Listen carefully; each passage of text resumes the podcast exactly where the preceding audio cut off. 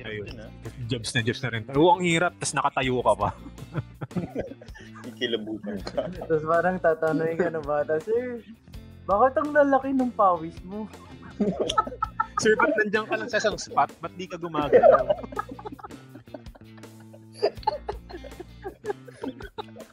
Tapos, bakit, bakit parang namumutla yung labi mo? Nagbo-blue. Nak, isang hakbang na lang.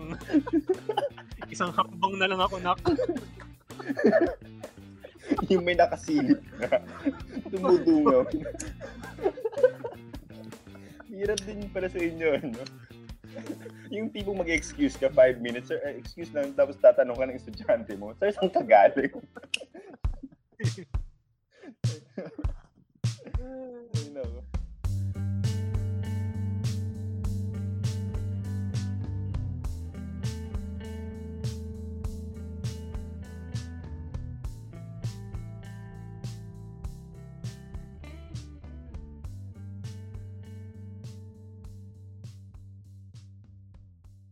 Welcome sa Random Boy Noise. Oh yeah. Musta? Musta biyahe mo? Okay naman. 12 hours, pre. Bilis. Bilis, no? Bilis, pre. Di ba? Ah, mabilis pa yun? Ah. Pag ganun. Usually ba, gaano katagal pagka? Kasi ang pang, Pangasinan to, Mani, to Manila, ilang oras po? 3? 3, 4 Three hours. hours? Parang ganun, 3 to 4. 3 to 4 hours. Tapos, ang Manila to Bicol region, 10 hours. So, Tagal din, ah. 14, oh, nakatipid kami dalawang oras din. Pero di ba umalis kami 12? Umalis before kami 12. before mid before midnight. No? Alas 4 ng madaling araw, nasa Batangas na kami, pre. Hmm, bilis. Ano kasi nakarating sa inyo? lang kami Mga sa ano. lunchtime? Anong oras ba ako dumat? Oo, oh, lunch na. Lunch na. Mga 12.30, ganun. Bilis. Mga 1. Mga aso mo okay lang? Oo. Oh, okay naman. Nag, ano na sila. Nag, nakapag-nesting na sila, pre. Hindi ko lang sila mahalo dun sa Husky kasi baka mamaya may magka, magkamali. Mag-rough play agad. Felix. Kasama mo yung Dre, na Mhm. nag-travel? Hmm? Kasama yung Ano aso mo? Na, Oo, kasama yung- aso na itinavel dyan? Ah, wow. Tatlong aso. Talaga? Yung mga shih tzu mo? Oo. Mga shiat, shiatsu. Yatsu. Shiatsu. Masahe. Masahe. Okay, okay yung biyahe tapos yung ma, yung ma-experience ko ulit yung bituka ng manok. 'Di ba? Alam mo ba yun? Ah, Quezon, Quezon. Oo. Yun yung daan sa ke, sa Quezon province na minsan nagra-right hand drive na yung mga tao. Nasa right lane na sila. Ay, Ah, nasa left alternate, lane na. ah.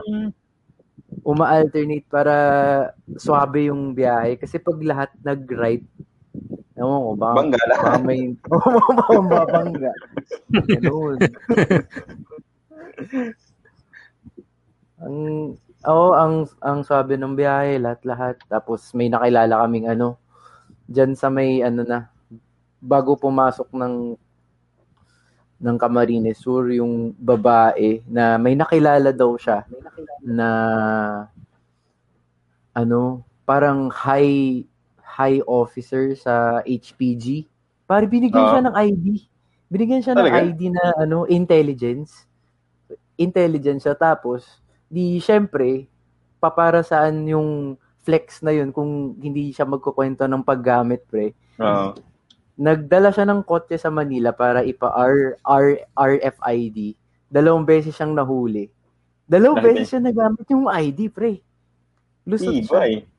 So, doon ko nakikita na ah, ano lang kasi, nung dumaan yung convoy nung mga boss sa HPG, doon kumain sa may karinderya niya. Tapos, pinakita lang niya yung best service niya. Yung best service niya na yun, na, n- nakitaan siya ng kabaitan nung hepe, ganun, binigyan siya ng ID.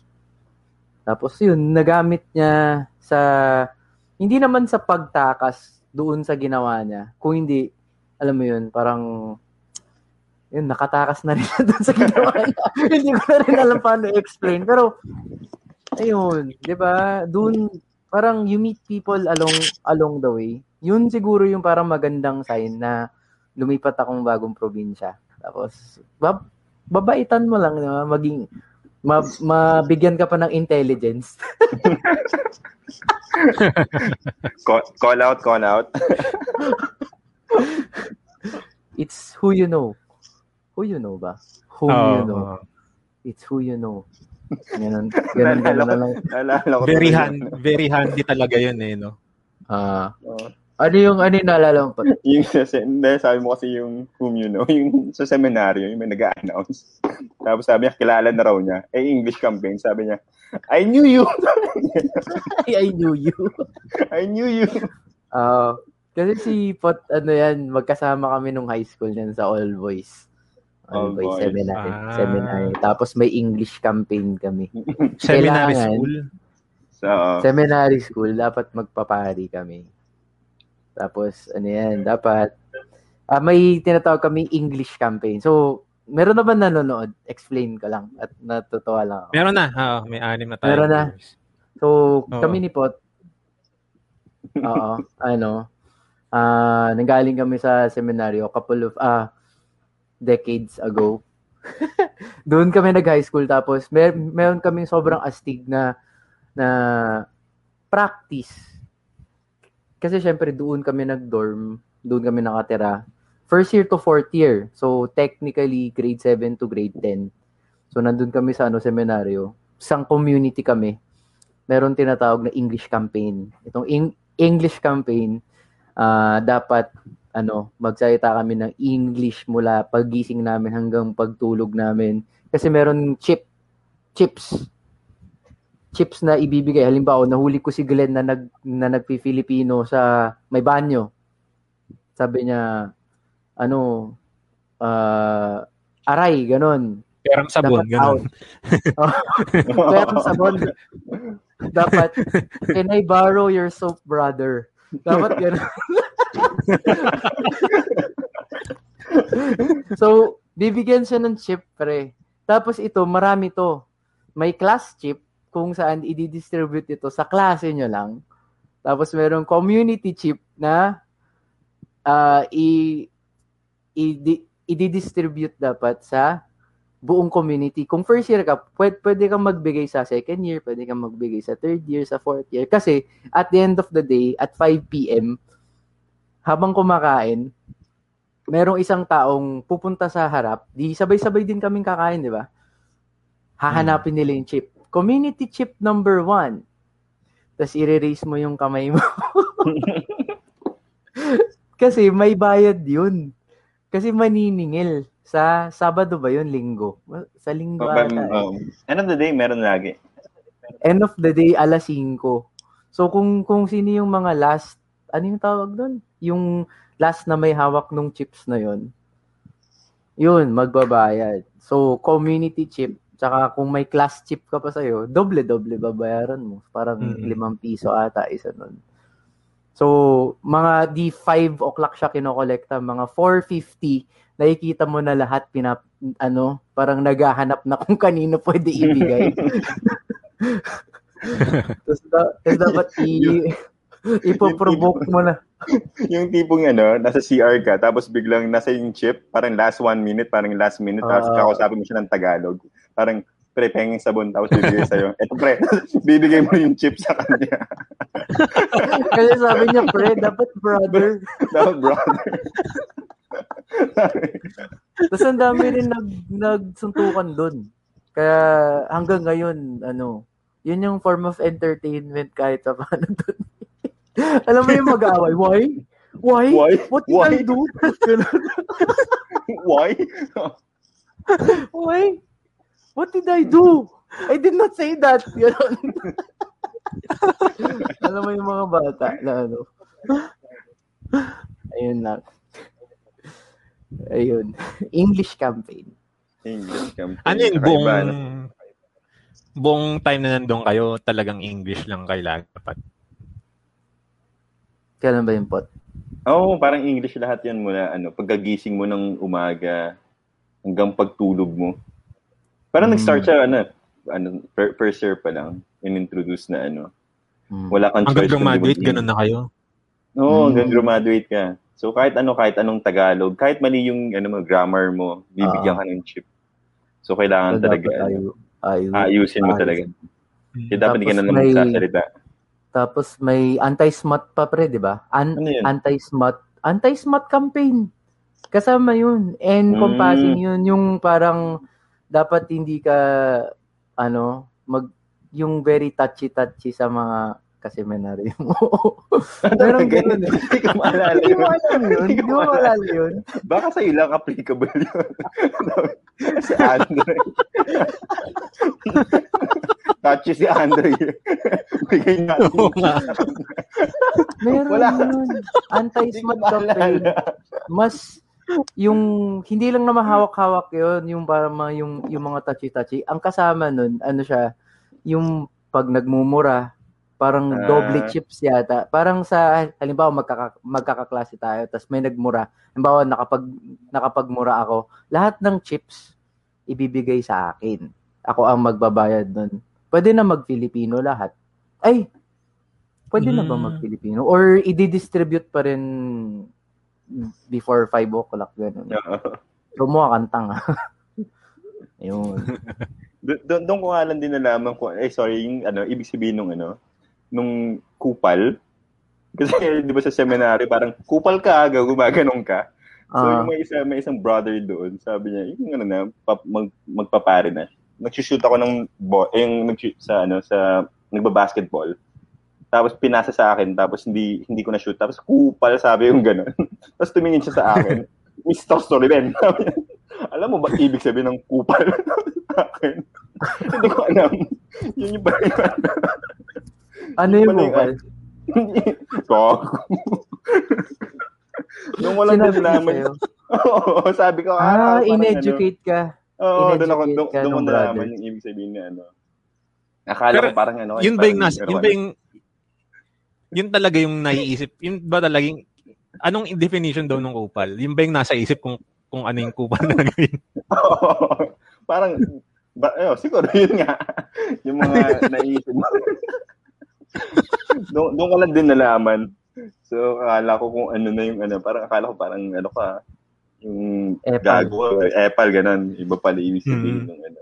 Mas malala yung kupal. Basta pag tinawag ka ng coops Wala ka ng sa, ano. sa, sa workplace. Tapos kapag tinanong ka raw sa, sa workplace, halimbawa, tinanong ka, pre, dito sa mga katrabaho mo, sino yung coops? Mhm. Pag hindi mo ma-pinpoint, pare, ikaw yun. Mag-iisip ka na, no? Sino nga ba? tapos pag, tapos pag wala ka na ituro, ikaw yun. Ikaw yun. May nakikinig ba mo sa atin? Sorry. ah. Oo, meron. ah, meron na. Yan. Meron. Si J.R. Romero, Sir Glenn, pa-shoutout. Pa-answer naman ng tanong ko, anong naalala mo sa akin? And muna. Tapos pupunta tayo mamaya kay Don Gonzales. J.R. Romero, ano daw naalala mo sa kanya? Estudyante mo J- ba to?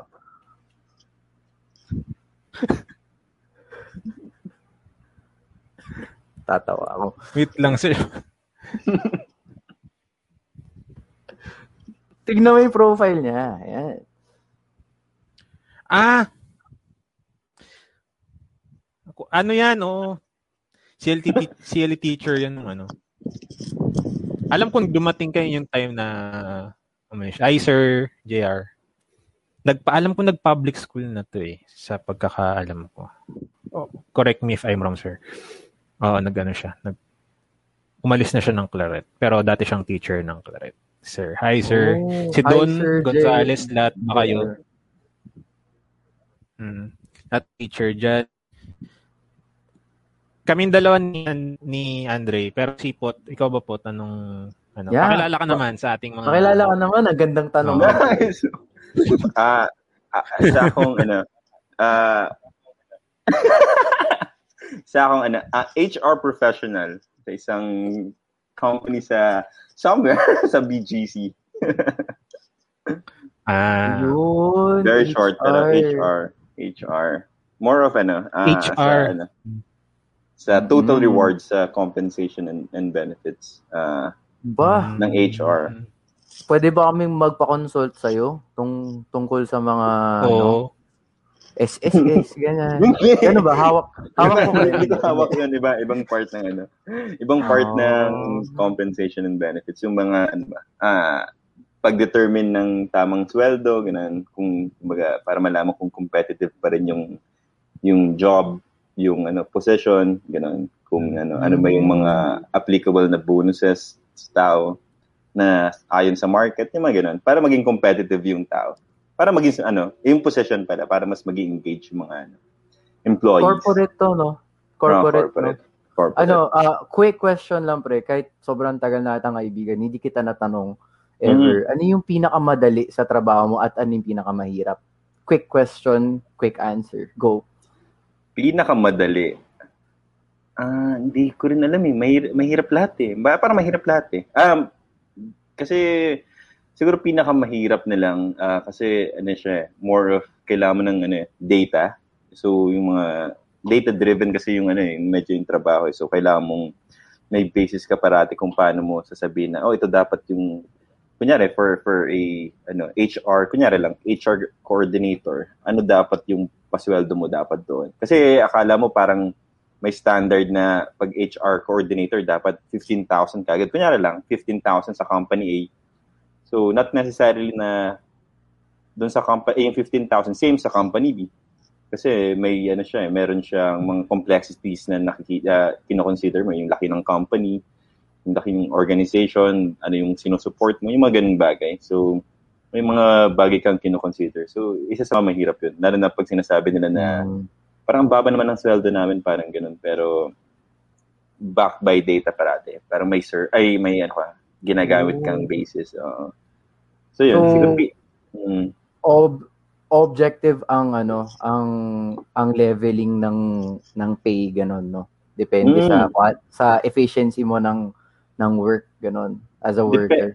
Depende kasi sa ano eh. More of ano, depende kasi sa job ano itself. So hindi naman kasi yung tao yung binabayaran mo eh. Yung trab yung trabaho, Yung trabaho. na gagawin. So kahit magaling kaya may di ba may mga magagaling na employees lilipat sa ibang company tapos sabi, "Ang baba naman ng pasweldo nito." Pero yung job kasi mismo yung binabayaran. eh. So kahit na, di ba, may mga employees na overqualified tapos lilipat sa companies na ano, may mababa yung pay.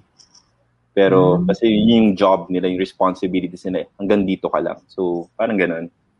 Depende may so, mga- dep- depende sa job description. Mm, job description talaga. So ang binabayaran talaga ay yung job, yung nature ng job Mm, nature ng job. and the So, job done. No, parang ganun. So, Hindi yung credentials mo. Ah, minsan kasi depende rin sa position eh. Ah, pero kasi yung job description kasi is laging may ano na may requirement na siya kung ano yung needed na kunyari qualifications, anong ano certifications yung kailangan nitong tao na to para magampanan niya yung role niya, yung mga ganung bagay. Tapos from there, bibuild mo na yung, ano, yung salary range, ano yung minimum and maximum na pwede mong ibayad dun sa tao na mag apply mga ganun. Last question. Mm. Thank you for answering, pre.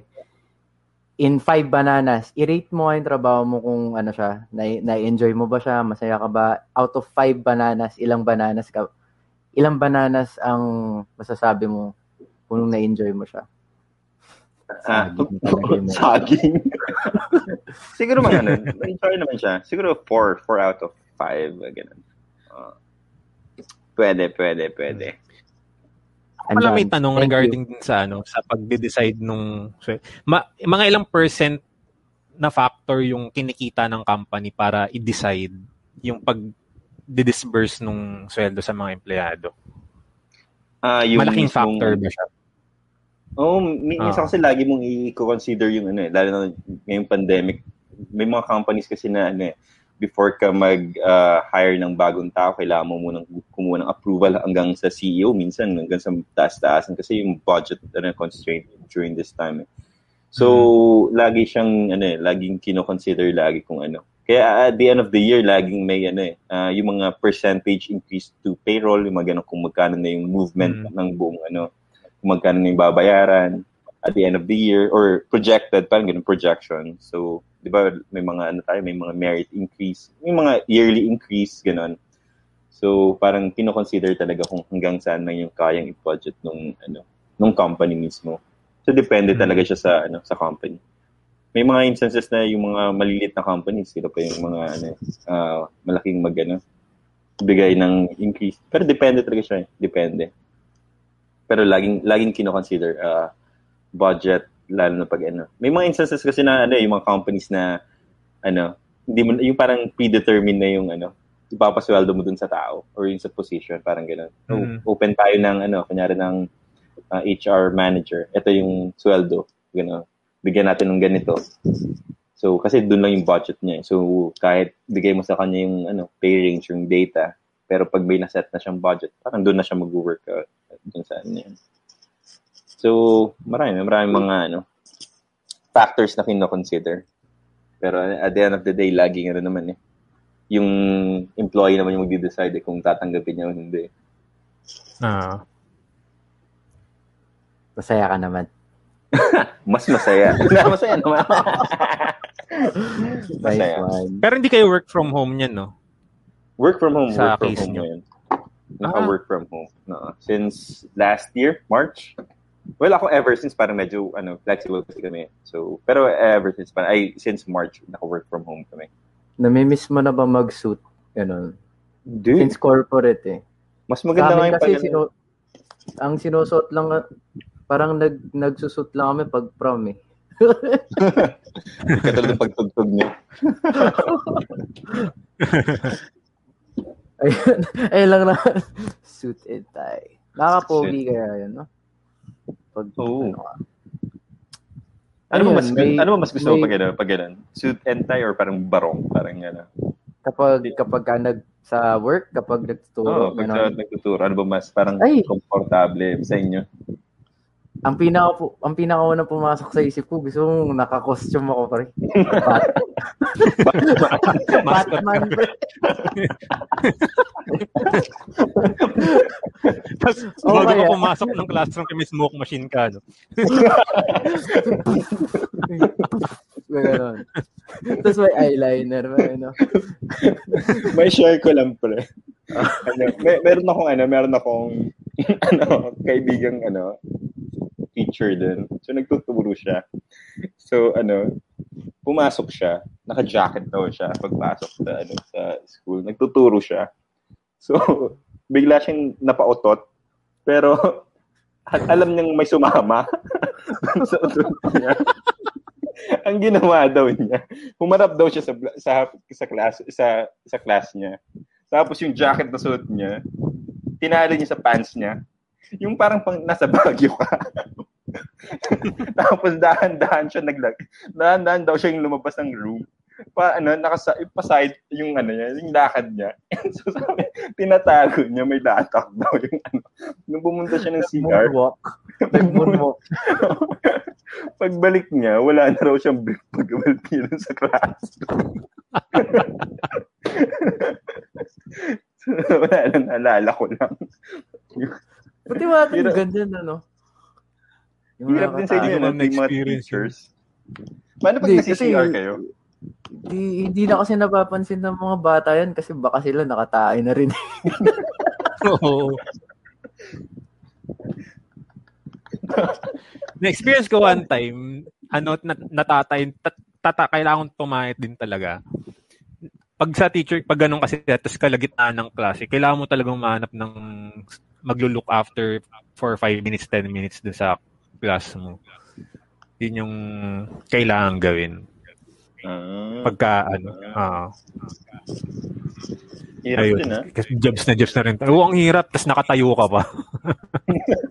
Kikilabutan ka. Tapos parang tatanungin ka ng bata, Sir, bakit ang lalaki ng pawis mo? Sir, ba't nandiyan ka lang sa isang spot? Ba't di ka gumagalaw?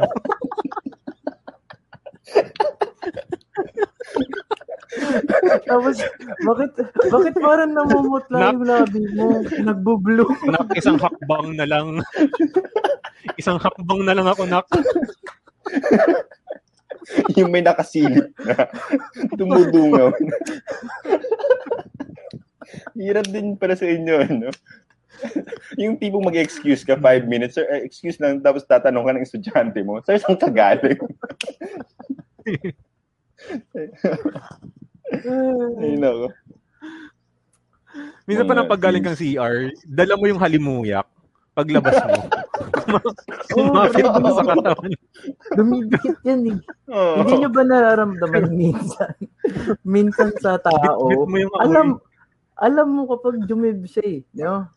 Mayroon siyang aura. Parang may aura siyang kakaiba. Hindi siya mabaho, pero Nakaginhawa. Yung mag... yung... parang nakasmile, parang ready siya pa.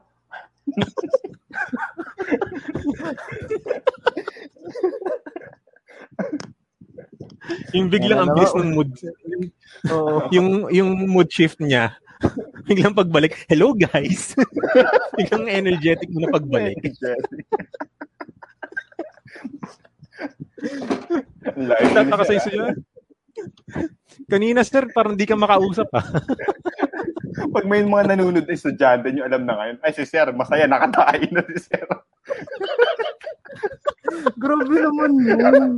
Grabe naman yun kapag yun yung basihan. si, si, si Sir Glenn, masaya, nakakita yung papasok nga to. Nakatayin na si Sir. ay, sorry sa mga nanonood na, na kumakain. Oo. Lalo na si Andre, lagi nakangiti sa klase. Oo. Uy, pero ano ah, nung face-to-face pa, hindi ako tumatay talaga sa school. Kahit saan. Talaga. Dahil nama- man. namamahay ba? Ganun. Namamahay. Oo, parang ang nangyayari, ang ending lang, uupo lang ako, i lilimliman ko lang yung inidoro. Wala naman lalabas. Ano bang ano ito anong requirements ng mga puwet nyo para hindi mamahay? Para para mak- makatae siya, ganun. Meron naman kasi minsan 'di ba kahit hindi naman sa bahay mo, pero limbawa parang homey siya, ganun. so, anong rec- di ba? Yung may Anong requirements ng mga puwet nyo? Kandila. ako muna, ako muna. Ano lang, kape. Sige, sige. Kape. ano kape sa CR? Ah, yun na kailangan. Mm. Don't judge me. Tapos, pag nagkakape ka, nakataligod ka, no? Para may patungan ka. Doon sa may sandalan. Dali lang. Nakaganon lang ako tapos hindi yung cellphone. Oh, kakape ako. Try mo baligtad, pre, para yung cellphone mo nakapatong na rin. Yung yung merong lalagyan ano. Tapos kapag wala sa harap mo na yung flash mo, gaganon ka lang sa harap mo. yung flash mo nasa harap mo na rin. Oo nga, no. Very convenient yun, no. Pag ganun yung ano, nasa harap mo. Di ba? Para ka na may desk. Ah, kap- pag kape sobrang ano, Ikaw, pot. Yapot. wala actually, eh, kasi Kahit wala, saan wala na kasi akong ano, wala na kasi akong gallbladder. So medyo, basta may CR, okay na ako. Parang ganun. Mm. So hindi na mapili. Basta konting linis-linis. ah, tapos ano, oh, goods na ako. Hindi mapili yung ano ko, hindi mapili yung put Kahit- mga ganun. Kahit kahit pilapil ganun. Kahit gilid ng simbahan ganun. Oo, basta kaya kung pwede. Oh. so yun lang naman yung akin. Parang ano. Wal- hindi- Wala ka ng gall gallbladder? Hmm, wala na. Oh. So sorry to hear that. Ano yung inulam mo? Joke lang. Pinulo, kilawin. Kilawing gallbladder. Pero Ikaw, wala naman siyang matinding ano. Parang wala, wait lang yung kay ano. Kasi may, pero Ah, feeling ko may okay. problema din ako sa gall, gallbladder. Wala naman siyang parang mabigat na parang side effect kung mawalan ka ng gallbladder. Parang, di ba parang, halimbawa, yung, yung appendix, di ba? Pag kahit tanggalin daw, okay lang, di ba? Sabi nila, ganun din sa gallbladder, pag kaya pagtanggalin, okay. Parang lahat ata ng katawan pwedeng tanggalin. Pero ano, sabi nila, ano, wala naman daw. Kasi parang tumutulong lang daw siya sa, ano, ah, pag, basta sa, ano, Cleanse? sa pag CR mo, pag jobs, parang ganun. Hindi hindi ko alam yung tamang term eh. May, may ano daw eh. Pero hindi naman daw, sabi nila na, ano, parang need ng katawan daw talaga. So, pwede Ah. naman daw. Bakit nandun? So, bago Bakit eh. nandun? Yun lang, hindi ko rin sure. May mga, may mga gallstone, gallstone patuloy na ano, no, na iniintindi. Yung Oo, mga mahirap yung gallstone. Gallstones. Gallstone. Kung pwede nga, shumat ng bagoong eh, no? Kasi masarap. Hindi pwede eh. May ipon kasi yan. Sa Hmm. kidney. Pero ikaw, ikaw, ikaw, Glenn, ano ba yung ano, requirement mo? Ano ba Ako, yung- ano? sa- Sabon. Basta may sabon. Oh. Tsaka tubig. Oo. One time na experience sa school, nag-CR ako sa ano, walang sabon, ang meron hand wash. Ay, hindi shampoo pala. Okay na yun. shampoo. Ah, shampoo. Oo, sa- shampoo. Gaganon. Ano ba yung pet? Gaganon-ganon yung pet mo, pre. Yung silky smooth yung bornig ko, pre. yung ang layo ng hak hakbang mo, pre. Ang layo ng hak hakbang mo. Yung yung dating ganyan lang, gag ganun no, yung dating ganyan lang, gaganon no. Oh. sasabi, sasabi ng mga estudyante, si Sir Glenn nakasabon.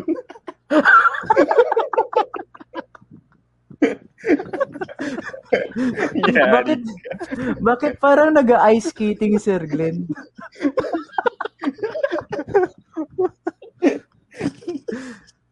Oo, basta Anyway. talaga may something bubuk pang panglinis sa.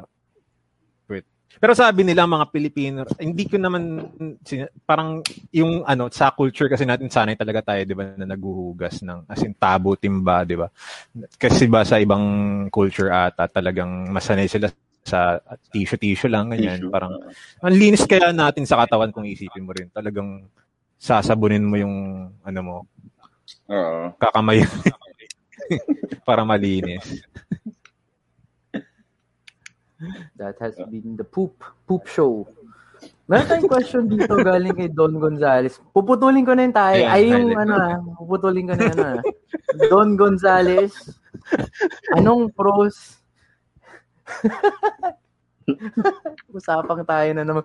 Talagang starring talaga yung tayo sa kwentuhan natin. Ano? Anong pros and cons ng pagturo sa private versus public schools, sir? Ah, wag na wag nating patagalin. Ano lang siguro kung ano kung ano kung, kung ano yung unang pumasok sa sa utak natin. Kasi iba-iba naman 'yan eh, 'di ba? Depende kung Mm. saang LGU ka, depende sa private Mm-mm. school kung nasaan ka. So, Glenn, Mm. start please. Ako siguro sa pros ng private, ah siguro m- konti yung number of students per classroom. Isa yon. Mm. Ang cons naman niya, may mga pili lang talaga yung school na nagbibigay ng makatwirang ano ng makataong sweldo. Kasi may mga ibang private schools na umaabot hanggang 8k per, per month lang talaga, 5k per month eh, to 6 mga ano, yung mga Mm. maliliit na schools lang. Sa sa public naman, ang pros ng public benefits talaga yun ang habol ng karamihan sa public school. Maraming benefits. Tapos yun nga, sabi ni Andre, per LGU, swerte mo rin kung yung LGU mo masipag magbigay ng mga bonus-bonus, ganyan. Pero ang cons naman nun, dami naman ng estudyante. Kasi ako lak ano ko eh produkto ko ng public school may sa amin ang maximum may- yung lowest yung lowest section sa amin dati umabot ng 100 per class. Pinakakonti na yung 40 ganyan. So Okay. yun yung prob- yun yung problema sa ano. Yun, yun yung sa Mm. ikaw Dre. Ah, yeah, ang sa private kasi ano yan, yung mas mas solid yung values. Mas lalo halimbawa Catholic school, Yes. talagang may values yan sa sa lessons.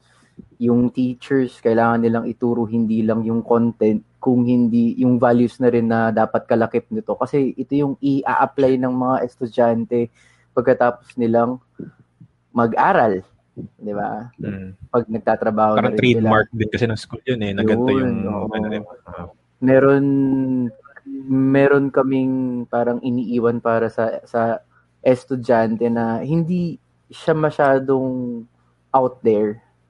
So halimbawa, pagkatapos mo sa sa school tas ang bait mo, ayun, 'di ba? Mm. 'Di ba? Yun yun yung naiwan ng teacher sa inyo na alam niyo yun, 'di ba? Tapos sa public school, ah ang ang cons lang, syempre, sahod. Ang public school, cons muna tayo. Ewan ko, ano ba? L, ah, depende kung saan ka mag-apply. Kasi yung mga ibang kilala ko sa, sa probinsya, napapalayo sila ng tirahan. So, yun yung cons niya. Halimbawa, ah, taga na, na nasa sentro ka ng probinsya tapos nagkaroon ng tinatawag na item yung Mm. parang vacancy sa malayo sa may dulo sa may island doon mataas Mm. sahod pero kailangan mo mag mag-relocate yun yung cons pros syempre benefits lahat hanggang pagtanda mo secured ka na Yes. Mm. Yes. Parang ang, ang balit ko, ta, kung tama, Hmm. Dre, no? Kasi si Jen, di ba, pub- public siya, no? Ang, ang Hmm. alam ko pa, ang sabi nila, kung ano raw yung last amount, yung kung, kung, kung halimbawa, nakaka 40k ang sahod mo bago ka mag-retire, yun na yung pension mo. Oo, kung ano yung last, salary. amount, val- Oo. ah, yung last salary mo sa public, parang ganon. Sa Mm. public servant ata, ganon, hindi lang ata sa teaching. Basta government ata. Kung ano yung Mm. last salary mo. Tama ba, Pot? Ganon, ganon. Parang, parang ganun din. case. Narinig ko rin sa mami ko, eh, Ah. parang kung ano yung last, ano mo, last na sweldo. mm. Parang yun yung ano mo. Kasi pag last na sweldo, ibig sabihin yun, yun yung pinakamataas na inabot mong, ano, di ba? Mm, Yung parang yung yung- allocation. Oo. Yung escalation, yung max na escalation Mm. ng sahod mo. So, fair, fair naman. So, yun, nasagot namin doon. Sana nandyan ka pa. Mm-mm. Can, I, can we get a thumbs up? Ah, ta- teams lang. O doon, Teams. baka, teams lang. o, ito. Pot, meron tayong isa pa, ri, pa ritong tanong. Para sa, para sa aming teachers ulit. Pakibasa naman po. Teka lang, nag-share lang ako ng something something dito. Ah, saan ba? Ay, eto kay, ano, kay ito, ito, Athena i-ano Santos. ka na lang. Kay Athena Santos, hi sa akin, ano, hi sa aking soon to be wife. Oh, Sa ano, yan yung soon to be wife. Ah, wow. Thank you for watching. Support. Support. Hi, do you teachers feel inferior to your, ano, to your, their students? Inferior. So, kami yung sasagot nito, no? Mm. Ah, oo. Yung na, Dre. Oo. May may part mas lalo ano ka na, na-stress ka na sa buhay-buhay. Wait, wait lang. Let let me rephrase that. Intindihin ko lang ah. I- inferior. My times. Oo. When stu- when students get a little too strong when when when they ano when they say out their answers. Parang pag kapag masyadong strong and then you know it will lead to somewhere else. Part ng Mm. trabaho namin to redirect them to the core kung ano yung objective ngayong araw na ito. Kasi yung mga ibang bata, ano eh, ah, ah, medyo hindi nila nakokontrol yung tone nila. Na Mm. mas lalo sa online class. Pero nung face-to-face class, may malaki yung tendency kasi na i- i-lead niya astray yung topic. Yun yung inferiority ko. Na baka baka hindi ko siya ma-redirect sa core, sa ob- objective ng araw na yun. Ang ah, that entails ano kasi pwede akong malate sa sa sa lesson, 'di ba? Kapag hindi matapos. Yun. Ayun lang naman. Parang minsan kasi nadje-jeopardize or nak nako-compromise yung lesson. Pero ayun. Unruly. Sir, Paano parang strong? Strong parang ano? Yung ano bang definition ng Ah, strong? pag kapag strong yung ano, parang nag-i-invite ng debate. Ah. Masaya yan eh. Parang yan yung main adrenaline rush minsan ng bata eh. 'Di ba? Yung makakuha Mhm. ng rush tapos makakuha ng reaction galing sa teacher. Minsan ganun. May mga students din na ganun. Nung estudyante rin ako, ganun din ako. Minsan. So, when it's too strong, 'di ba? Lumalabas sa yung parang hindi na masyadong civil or parang nagiging medyo hostile na yung ano, na aapektuhan yung karamihan, yung majority. Yun yung inferiority ko kasi kailangan, di guys, dito tayo sa lesson. Mam- mamaya na tayo magbardagulan, gano'n. Mhm. kasi kailangan ko muna mag, mag, magtrabaho. Di ba, Glenn? Gano'n. Gano'n eh. Parang may Mm, strong, ano eh. Yun lang. Ikaw, Glenn, meron na ba? Ako, ang babaw, ang babaw nung sa akin. Pero yung sa akin, pag dahil nasa private school tayo, pagka may ano, may may something na parang achievement yung bata outside school na gan, ganito siya. Halimbawa, for example, wala pa naman ako na-encounter, pero for example, halimbawa, SK chair, mga ganyan, or may, Ah. may involvement ganito. Tapos, o di kaya naman, gan, may ganito siyang business. Di ba? Nabuti pa siya sa ganung edad. Kumikita, parang mas Ah, malaki pakita niya sa sweldo ko. Mga ganun ba? Sa ganun lang naman. Pero sa loob ng classroom pagka-discussion, hindi talaga naman kasi talaga mawawala yung bata na alam mo yun na i- parang susubukan niyang angatan ka content-wise na ipamukha sa'yo na mas alam kong lesson. Pero hindi hindi ko alam kung bakit hindi ko pa naman naramdaman na maging inferior o maano parang hindi, ko pa naman masyadong na or baka hindi ko na lang siya pinapansin pag may ganong estudyante na na Oo. nag ano yung, di ba may ganun eh, yung sabi mo nga kanina, di ba talagang minsan la, minsan i-cover niya na yung lesson mo dapat next day. so sobrang Oo. ganun-ganun niya na alam ko na yan, ganyan. yun nga, kay, Yeah. as, a, as a teacher, yun talaga, kailangan may control yun. Na, dapat, yun, yun din yung challenge talaga. Huwag papahalata na, na hala, mas alam niya. Kasi Ay, ano. mawawala yung ano mo, yung credibility mo bilang teacher. Baka di na siya pumasok sa'yo kasi hmm, Meron ganun eh, di yun ba? lang naman. Ikaw ba, Pot? Do you feel it? Nung, Eh, pero ah, nung- may, may tanong ako kay Po. Ah, Hmm. sige, sige, Sorry, sige. sorry, Drea. Baka malimutan ko lang. Ah, Kasi sige lang, sige kanin, lang. since napag-usapan natin yung sweldo. Ito para kay Pot bilang HR, ano, ano, ano ba sa yung makatarungang sa minimum, ikaw ba sang ayon ka na dapat iangat yung wage or regardless kung anong klaseng trabaho meron ang tao, ganun. Anong Ah. livable salary para sa'yo? Actually, ano siya eh, napaka-subjective kasi nung ano yung salary, yung livable, livable salary, parang wage eh, parang ganun. Kasi Sabagay. may mga nakakausap ako na ano eh, na kumikita ng ano 5,000, 6,000 kada ba na may pamilya or may anak, ganun, okay lang sa kanila eh. Parang, so Ha? depende talaga. Oo, hindi ko nga alam kung paano eh, pero parang okay lang sa kanila eh, as long as may napapakain sila, napapakain sa ano sa family, no? yung mga ganun. So, Pero- Based sa ano pare, sa parang seminars na inattendan mo, trainings Mm. na na ina, ina-attendan mo tapos i-mix mo yung ah, yung sarili mong opinion doon pare. Ano yung livable wage? Depende talaga, hindi ko masabi kasi Halimbawa, depende ah, eh. sige, Saan ba, sa Manila ka or ano? O sige, NCR tapos age range 25 to 30 years old.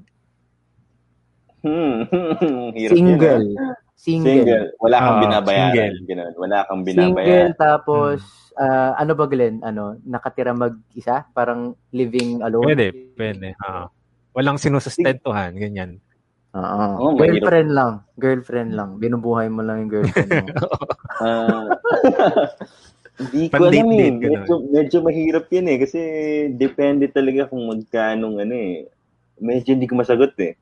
Pero kung ako tatanungin mo siguro in terms of kunyari, ah, siguro starting salary ng isang employee, gano'n. Kasi may mga Mm, humingi ah, ng mga ano, di ba? ganyan. Parang, ah, ah, Mm. dati kasi siguro mga 10,000, mga 10 years ago, pwede pa yun. Mga ganun eh. Oo. May mga times na ano, 8,000 pa yung monthly salary mo dati. Parang pwede pa eh. Parang mapagkakasya mo pa sa isang isang buwan yun, dalawang linggo, di ba? Hanggang sa susunod na na cut-off pag tigpa 5K. Pero ngayon, yung mga 10,000, 15,000 din per, per month, medyo hirap ka na rin eh. So, pero again, babalik tayo dun sa ano, depende talaga sa role kung anong meron ka, kung anong trabaho mo. Pero kung kung ako, hindi mo naman sa pwedeng sabihin kasi na mahirap kasi yung ano eh, yung para sabihin mo na, "Oh, sige, gawin nating standard minimum wages, ano, parang kunyari lang 10,000 a cost. Adi lahat na lang ano, parang wala nang ano, parang distinction kung anong role na pwede dito, ganyan, ano yung upline nito. So parang halos lahat kayo pare-pareha ng upline. So, Mm. siguro ano, depende talaga, depende. Hindi, hindi ko rin masagot talaga eh. Medyo, medyo tricky, medyo ano, Sa pero yun nga lang, medyo maliit. Mal, siguro yun nga, yung mga, siguro ako personally, mga kunyari, ah 15, 12 to 15,000. Siguro, pag GM. nasa Manila ka, nasa Manila ka. Ah, medyo, Tsaka living living Pwede- alone. oh, di, pwede, baka ano, hirap, pero pwede na. Parang ang sayo mo Ah, na nun, eh, 12 to 15,000, di ba? 12 to 15. Pero ano, Pero ah, yan naman talaga yung minimum. me- gusto Mm. kong makakuha ng reaction sa'yo, Pot. Kasi may nabasa ako. Siyempre, iba-iba naman yan ng, ng studies. Ang sabi, ang masasabi mo na raw na parang legit worker ka or legit, legit yung sahod mo kapag ang sahod mo raw ay 33K. 33K. Pakilaksa. Oo, 33K daw. Parang yun yung pinaka-decente. Hindi ko siya makote kasi na- nakita ko lang siya sa isang in- infographic as Ah, as, as reliable as it is lang. Parang I'm taking it as a grain of salt. Pero ikaw ba sa tingin mo 33K? Na i-imagine ko yun parang pamilya na yun eh. mm Pamilya. Comment Ano ka siya? Siguro Kaya ano, 33. 33K para sa isang tao sa ano, sa isang kunyari isang ano, Oo. sa, oh, Isang tao na may na may dependents. Ah, sab may, may tinanong ako dati, yung parang boss ko dati. Tinanong ko sa kanya, ano ba yung dapat na sweldo nyo, combined income niyo ng ano, husband mo and ng, ng wife mo para maging comfortable kayo yung sa buhay, mga ganun. So sabi niya, dapat daw, parang ano, kunya, pambayad ng tuition, ganun. Siyempre, depende sa school na papasukan. Tapos yung groceries, utilities, sa mga ano. Sabi nga nila, ano eh, sabi, sabi niya mismo, siya mismo nagsabi na combined daw dapat is parang mas parang comfortable in a way is 100 parang gano'n safe med- medyo safe ka na Combined. Hus- Combined. Husband and wife. husband and wife combined so kasi ano yun eh kung kung ita i-backtrack natin 30 30,000 medyo ano tayo doon tayo medyo realistic na approach siguro yung based on experience din kasi ang ang ang trend kasi sa atin kasi is an usual ano trend and nangyayari sa atin sa mga workers is kunyari papasok ka sa isang company company A bigyan ka ng sweldo 15,000 per per month may mga insa- may mga employees kasi nag-stay sa company na yun for ano 10 years, di ba? Ganun, di ba? Sobrang tagal na nag-stay doon eh. Kaya yung eh, ang ang increase lang naman sa ano sa company on a may mga companies, companies kasi nagbibigay ng yearly increase. So may sabihin natin ang standard usually sa Philippines is 5% on an annual basis. So 15,000 ka tapos 5 15 uh, 5% increase next year, the following year, ganun. So in ano in couple of years siguro mga after 10 years ilang ilang ilang na din yun mga ilang Na- percent oo. na na-accumulate mo na yun diba kunyari Oo, by by Nag-escalate na siya yearly. oh yearly ganun diba so pero ano kasi ang ang hindi kasi na consider ng ibang tao is mas malaki yung nakukuha mo pag lumilipat ka kagad ng company kunyari company A magstay, magstay ka ng 3 years di ba so parang Mm. all, throughout the years doon nakakuha dahil 3 years every year may 5% ka 15% So on the third year, lilipat ka ng company, may possibility kasi na makakuha ng 10 to 15% eh, mga ganun, Mm-mm. na increase, di ba? So, instead na magstay ka doon, nasa dati mong company, Mm. 5% lang. So, may mga ano talaga. So, kung, kung pag ano, yung 30,000 for 10 years, siguro medyo ano yun. Kung siguro nagstay ka sa company, ng matagal. Oo, loyalty. Pero oo. kung kung oh, pero kung for for 10 years na, binibase ko lang siguro dun sa ano natin. Pero pag ano, pag lumipat ka, baka mas malaki pa makuha mo. Magkuha ka ng experience, Mm. mag-move ka kasi nag sa company nag nag-expect ka ng movement eh. So, yun lang naman sa akin. So, pero pag going back sa question, yung 33,000, may nabasa pa nga ako, sabi nga nila, sana all, di ba, 40,000 per month. Parang ganun. Yung Ano, salary ano? mo. 40,000 daw, parang ganun. Kung kikita sila ng 40,000, 50, depende. Ano. So, yun, medyo, ano, pwede na siguro, pwede na. Habang habang nagkukwento ka, iniisip ko yung ano ano pa yung merong skills ako eh.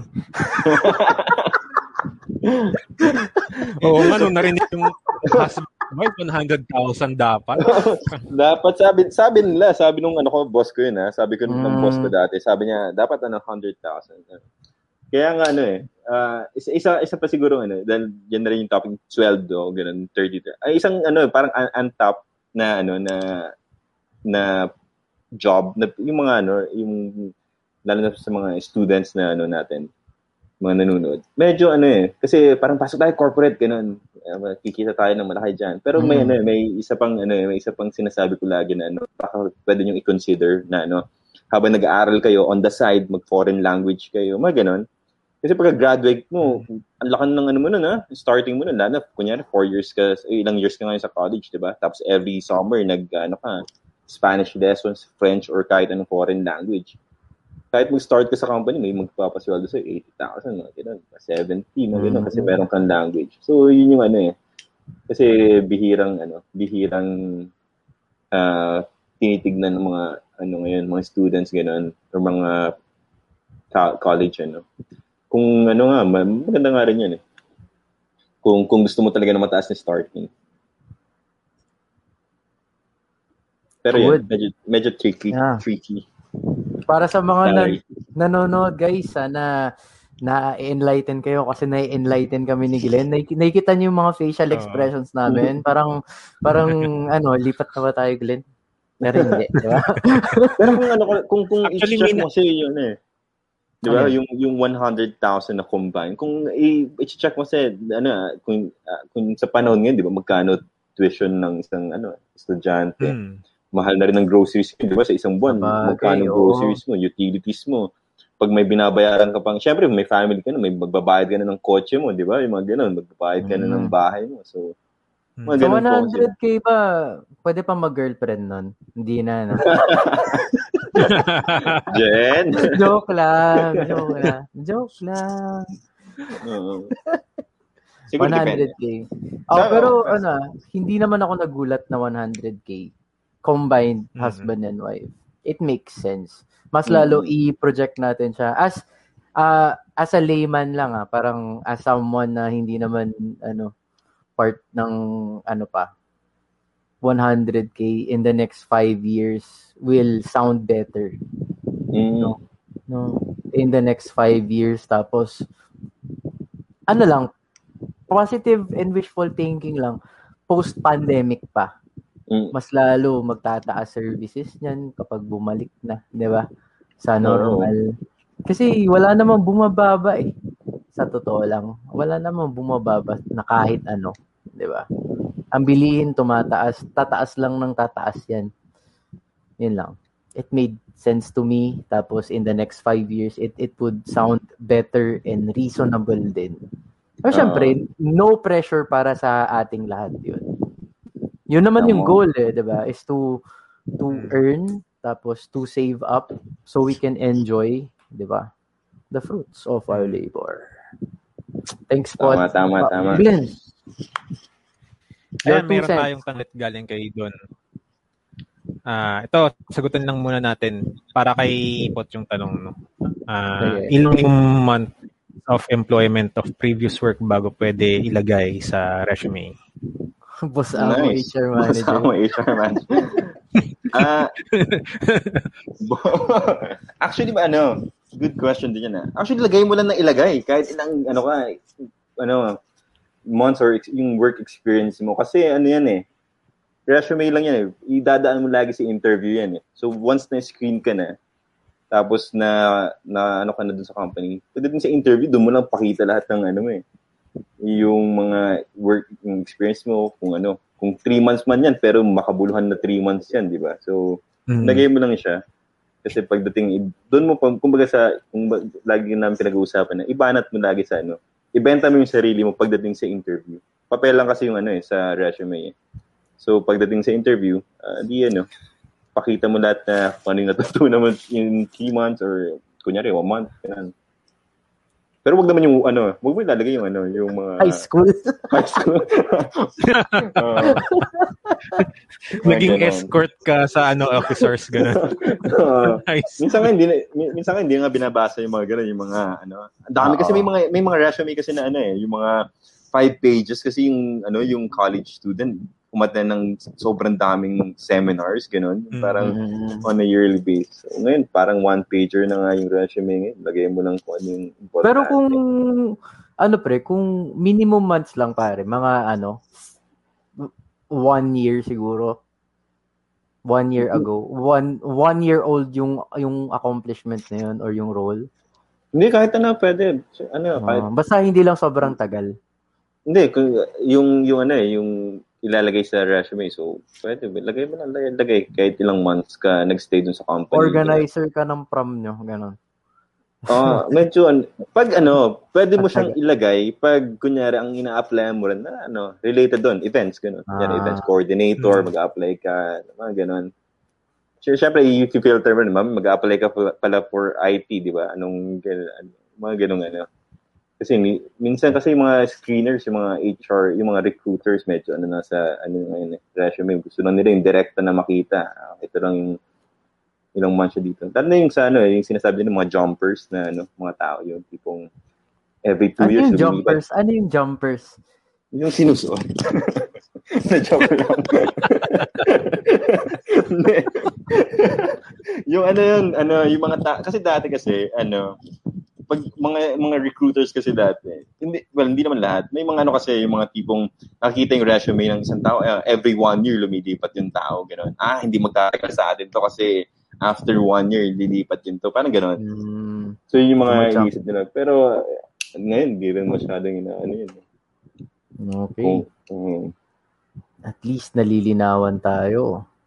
So, ayan, yung mga nag-aayos ng resume dyan. I-consider natin kung ano yung mga- real. kung ano yung mab- mabigat sigurong ano no, yung pinakamabigat na accomplishment accomplishments mo in the past few years. Boss Amo HR Manager follow up question lang, may edge po ba nabibigay pag sasali sa mga org when applying for work? Ah, depende talaga sa ano, Anong org sa- ba to? Or mga ano yung mga Brotherhood, gano'n. brother. Depende kasi sa ano eh sa sa yung organization na ano eh. May mga times kasi na yung mga mga recruiters, yung mga ano hindi tinatanong yan eh. Honestly, hindi tina, hindi na binabalikan yun. Pagka ano ka, pag tinatanong ka na ano, wala nang ano yan eh. Hindi na tinatanong yung organizations mo, certificates mo, ganun. Tatanong lang sa'yo kung bakit ka nag-a-apply eh. Yung mga ganung bagay. Pero ano, hindi, hindi, hindi- depende talaga. Depende sa role na na-apply mo. Pero kung may edge, ah, hindi, parang hindi, hindi naman talaga necessary, di kailangan. Ako, wala akong org ng college eh. Isa lang ata. Yung org na kung saan required ka pang sumali, ano? Oo, Kasi kasi pag, Oo. Oy! Ayon kay ZJ Mendoza, meron siyang tanong, ano mostly tinatanong pag mag-interview? ah, sige, Ah. ano lang, fast talk, fast talk lang. Fast Ano talk. mga Anong ano, tatanungin? Oo, kapag ka nag-hiring kayo, Ah, corporate na. lagi mong ano, lagi mong isipin ano, ah pag tatanong, very short lang siguro. Ang isipin mo, isipin nyo lang lagi is ano, ah yung medyo pasong question, bakit ka namin i-hire? Yung mga ganun. Yun lang yung ano eh, pinakamalupit na ano, na tanong, parang mako-caught off guard ka minsan eh. Parang why should we hire you? Parang ganun. Pero usually backgrounds lang eh. Ano na yung Yun. pinaka na, na stand kang sagot sa bakit ka namin dapat i-hire? Oh, minsan di ako nakasagot. May time na hindi ako nakasagot kasi wala akong, sabi ko, "Oh, ano, bakit niyo ako i-hire? Minsan, ano, pero nung na-realize ko na rin na, parang, syempre, parang na, na-pause ako ilang, ilang, legit na parang isang, ilang seconds ako hindi nakapagsalita. So, sabi ko na lang na, ano, nasabi ko na, syempre, medyo bobolahin mo na rin yung nag interview sa'yo, di ba? Para sabihin mo na, ano, you can never achieve perfection, only excellence, lahat ng ginagawa ko sa buhay, ano, ginagawa ko ng maayos. Kahit hindi man siya, ano, yung mga ganun. Yung tipong pag ano, pag may hindi ako alam, ah, tinatry kong alamin, mga ganun. Fast learner ako, mga ganun. Kumbaga pinapakita mo lang na Fast. na willing Ay, ka. oo nga. Naalala ko si Riel. Igas Oo. natin si Riel. Marami siyang mga ano, eh, kwentong ganito. Pero, pot, pot, di ba, ano, ah, yung nature ng job mo, ng career mo, is to hire people or to take care of employees or to take care of the company's uh, re- relationship with its employees. Ano ba talaga? Ikaw ba yung More, nasa frontline? Ganon? Doon, nandun ako sa ano, ah, yung sa ano namin is more of parang center of ano, expertise talaga. So dati kasi is nasa recruitment din ako for a couple of years. Ah, iba pa yung recruit yung, Oh, iba yung recruitment, recruitment. din. O kasi hiring lang, yun, yung nag-hire ng mga tao, yung nag-interview. nagsosource. Pero nandun na ako sa, nasa HR ako na salary, parang gano'n. More of ano, management ng salaries. Yung on, on the benefits back end. lang. Benefits. Benefits package. yung Pinag-aaralan lang kung, kumbaga, paano magiging competitive yung tao. Parang gano'n. Or yung job. Alright. Alright. Saya. Ano pa? tanong tanong pa kayo, pero eto si Glenn, si Glenn. Si, si, Naging consultation si- tayo ng ano eh. Oo. Di, ano pa yan? Dahil ko na na, in, in fairness, ang dami ko natutuhan. Ayos yan. Tsaka ano, may mga times, ano, lalo na no, sa, sa mga students yung baka mga nanonood, ano, siguraduhin nyo, pag may tumatawag sa inyo at walang, hindi nyo alam yung number, kaya nag-apply kayo, may tumatawag sa inyo, hindi nyo alam yung number, sagutin nyo kasi may possibility ng employer. May mga karamihan kasi na employers na pag tinawagan ka minsan, hindi ka na tatawagan ulit kasi sobrang dami yung ano, eh, candidates eh. Di ba? Bakit, Oo. bakit ba namin Hmm. tatawagan kung ano, parang ganon. So, pag may tumawag, kahit tip. nasa CR ka, sagutin mo kasi kung lalo na pag fresh grad ka, hindi ka na babalikan. Ang dami yung fresh Mm. grads. yung ganun. So, Ano yung mga ano pre? Yung mga naglilend, yung halimbawa hindi ano, yung naglending company, 'di ba? Yung yung binabantaan yung buhay nila pre. tutulfo ka patulfo mo na lang. Yung- Isa pa yun na, na trending ngayong ano eh, no? Yung Oo. yung Oo, yung yung yun. lately, yung ang grabe yun, no? Yung parang Mm. ano, Papahiya ka. parang oh, ipopost ano, parang may ang pinakamalala nga dun yung ano eh, yung binabat yung babantaan siya napapatayin siya ganun. Grabe yung sama nun pare para lang sa sabihin natin dalawang libo. Oo. Grabe.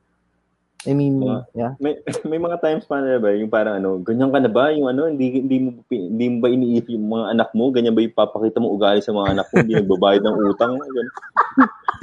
Grabe, anong kinalaman? Oo, may mga anak mo? Diba? Try mo ano, may mga, may kaibigan ako yung sa ano, di ba, alam mo yung home credit mo, gano'n, yung mga nag apply Ah, oo. Pag tinatawagan sila minsan, syempre mga agents din yan. Kasi may, alam ko may commission sila eh, pag nakakolekta sila eh. Kaya, ano sila eh, Mukha talagang- naman kasi Mm. hindi mo naman sasabihin yun nat naturally. Mm. Yung mag yung magbabanta ka, feeling ko hindi yan natural sa tao eh. Parang matutulak lang yan dahil sa ano eh. Sa something something eh. Trabaho lang Oo. din talaga. Trabaho lang talaga. Ah, di ba? May naalala lang tuloy ako dun sa binipot kanina, yung pagka may tumawag. Meron naman text. Parang tawa ako dun sa picture nila. parang first name niya yung ano, yung sinabi dun sa text na parang Melanie. You have, tas ang reply niya, parang ano, hi Melanie, tas sabi ang reply niya, grabe first name talaga. Oy, nagburang pa siya. Tapos yung sunod na message, yun pala, i-inform siya na interview. Ay, sorry po, sorry po. Kasi- Grabe, first name basis. Sabi niya Oo. ganun sa ano. H- HR pala yun. Eh, Tignan mo paano mo na lang iuurong yun. Ah. Pagdating mo sa interview, magsusorry ka na Oo. magsusorry. Yun. Yeah, Ayun. meron nga mga ganon. Oo. May questions. Ah, may Ay, question tayo. ha? Si Don Gonzales, mga boss, amo manager, bakit yan ang mga napili niyong career? Saan natin kay, kay, kay Glenn? Kasi hindi ko pa alam ang sagot ko dyan eh. Hindi ko rin alam eh. Hindi ko rin alam eh. Pero, sig syempre, siguro, minsan, di ba, sa, sa culture din naman natin sa Pilipinas, somehow may influence ang magulang, di ba?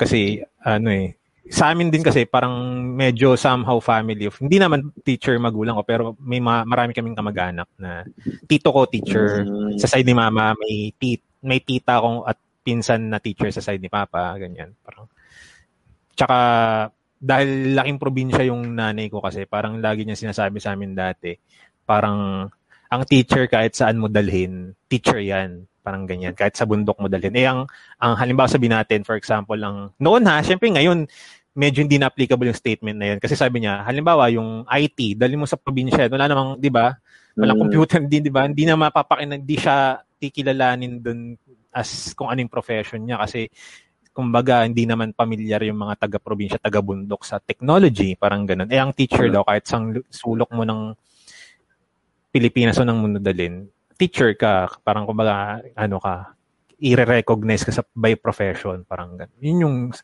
pero ngayon hindi ko rin alam kung bakit nga ba kung alam ko lang na ganito swelduhan sa ganito.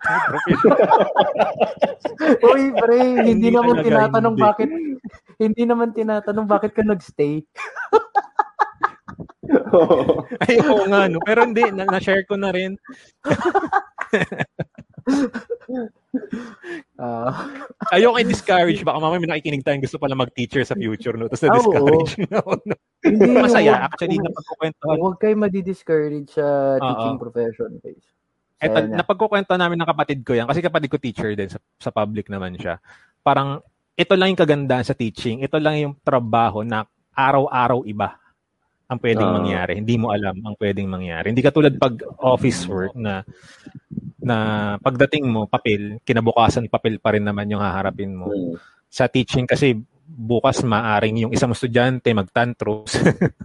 Tapos kinabukasan pwedeng may dala siyang regalo sa'yo. katrabaho, Hindi o kaya katrabaho mo, nagtatantrum sa... Oo, di ba? Hindi iyon. Iyon. Yun naman yung kagandahan din sa ano. Hindi siya hindi siya boring. Hindi siya parang hindi siya never hindi, hindi siya loop ng work. Parang Mm. nag-iiba siya from time to time. Versatile siya na, na ano, Yes. trabaho. I agree. Na-redeem ko naman, no? Na-redeem ko ba? Yun! ikaw, Dre. Ikaw, Dre. Bakit ako nag-teacher? Ano, ah... ano kasi, yung nanay ko teacher. Dati, yung lola ko teacher, marami akong tita na teacher, may may pinsan akong teacher, ganon. Parang yung sa mga doc doktor lang, pero hindi natin nababanggit 'yun eh, 'di ba? Hmm. Yung ano, parang ano lang, ah pero yung totoo diyan, may may ano kasi yung nanay ko dati bilang educator, meron siya maliit na school dati na nirun niya for 20 years. 20 ba? Hindi, parang a, a couple of years lang pala, parang 7 years lang pala. Oo. Ganon. So, parang in-expect namin na yun, pwede akong mag-handle ng business na yon ganon. Na syempre, hawak ko yung credentials. Legit naman na educator din ako, ganon. Pero, hindi hindi siya nag ano eh, hindi siya nag bear fruit kasi nagsara siya the year na nag-graduate ako ng college. Pero aside from that, another reason, ayun nga, pamilya din kami ng ng, ng teacher. So in ah, it ito yung trabaho it, ito yung bagay sa buhay ko na ano eh. Hindi ko siya na-enjoy the first years. Ito yung matututunan mo siyang i-love. Hindi yung automatic love at first sight. Parang wala namang ganung trabaho siguro eh. So, yun. I hope I answered your question. Pot, bakit ka nag-HR? Ano ba ang background mo? Ah, wala akong ma-apply na trabaho dati. ma-apply ako ng player. Min, minsan, opportunity rin talaga, no? Opportunity, yeah. Parang, na- graduate din kasi ako ng ano, eh, course ko is ano, Philo and HR. So, Ano, HR naman ano? talaga. eh. Philosophy Philo? and Human Resource. ah, yung Parang ano, hindi course ko in college. Ba- wow. so yun, parang after nag after ko mag-ABSS, you know, events, parang hindi ko hindi ko trip yung events eh, so gusto mag-HR. So yun, so sunod-sunod na. Globe, tapos lumipat sa sumunod na ibang companies, tapos uh, until ano, yun, HR. So, ano rin pala, no? Legacy, opportunity. Ano nga yung kay Glenn? Ano yung sa'yo? Parang kung i-ano mo siya ng isang word. So, parang sa akin, legacy kay Pot, opportunity sa'yo, pre. Mm. hindi ko, hindi ko, hindi ko, hindi ko maput in- hindi, into words. hindi ko siya mabigyan into one word eh. Pero wala Oo. lang, parang i-synthesize lang natin yung mga sagot natin para tayo nasa breakout room. Siguro ano, ah rec- recognition siguro. Oh. Ah, oo, oo, oo Kasi tama. 'di ba, tama. ganun eh, 'di ba? Nating ma-recognize sa ganung field, 'di ba? Ang ganun. Oo. Dapat, dapat kung ano 'di ba yung mga sinaunang mga guro dati 'di ba sobrang kapag sinabi mo ay teacher yan tapos ngayon teacher ganun lang Ano bang Oo, ano? Ano bang ano? ba tayo Sa, ng Oo. Sa- Ngayon, ng, sa ta- yung mga ng tao eh. Sa inyo mga ano, teachers, ano ba yung parang ano, pinaka ano, ah, challenging na part ng ano niyo, parang teaching career niyo. Mahirap ba ano, ah, kumbaga ang siguro yung ano, lagi kong iniisip, ano bang mas mahirap turuan, ang bata o yung medyo matanda na? Parang mahirap na magturo ng senior citizen, pre. Kaya yung mga ano, mga medyo mga ah, teenagers na gano'n or mga bata-bata pa.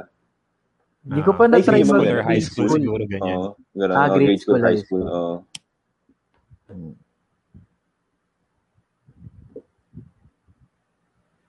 Depende sa teacher siguro. Kasi pag kung ikaw ay depende sa tao. Kung ikaw mm. na teacher, karamihan sa mga, usually sa babae, di, uh, usually na, sa, sa nakikita ko sa observation ko, ah, kapag mahi, uh, pag mahilig ka sa bata, technically, yun talaga, obviously.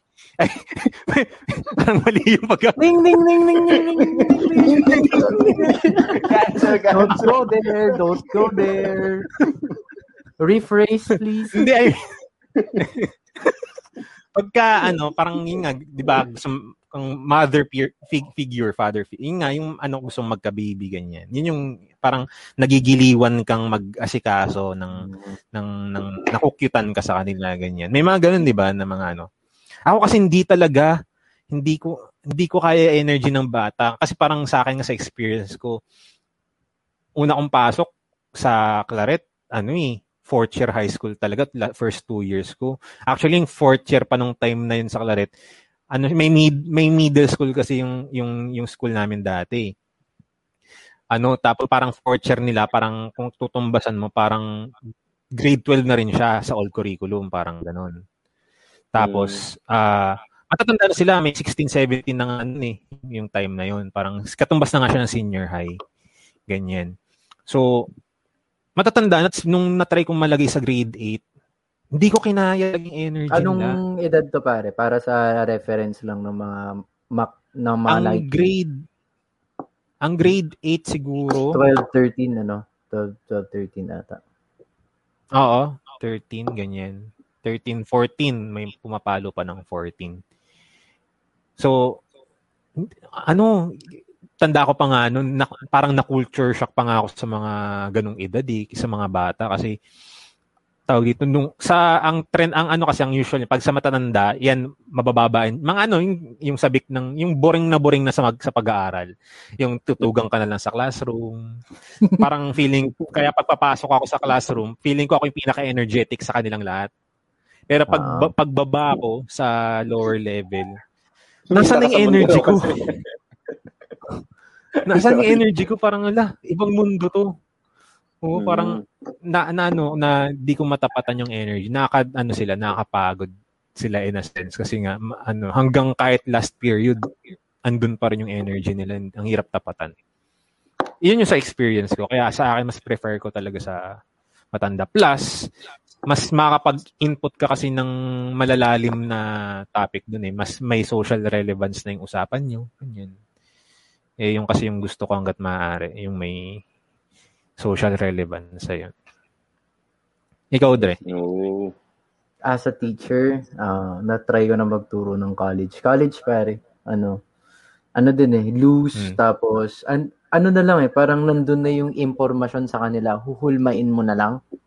Huhulmahin, tama Hmm. ba? Parang kumpara sa mas bata na ikaw pa yung maglalagay ng huhulmahin mo. At least Mm. kapag Yes. kapag college parang hindi naman finishing touches pero yung pagbigin na pag na pag-carve ganun hanggang sa ayun hang- Yes. hanggang sa final touches so is uh, in in terms of speaking about sa ano pare mga pre sa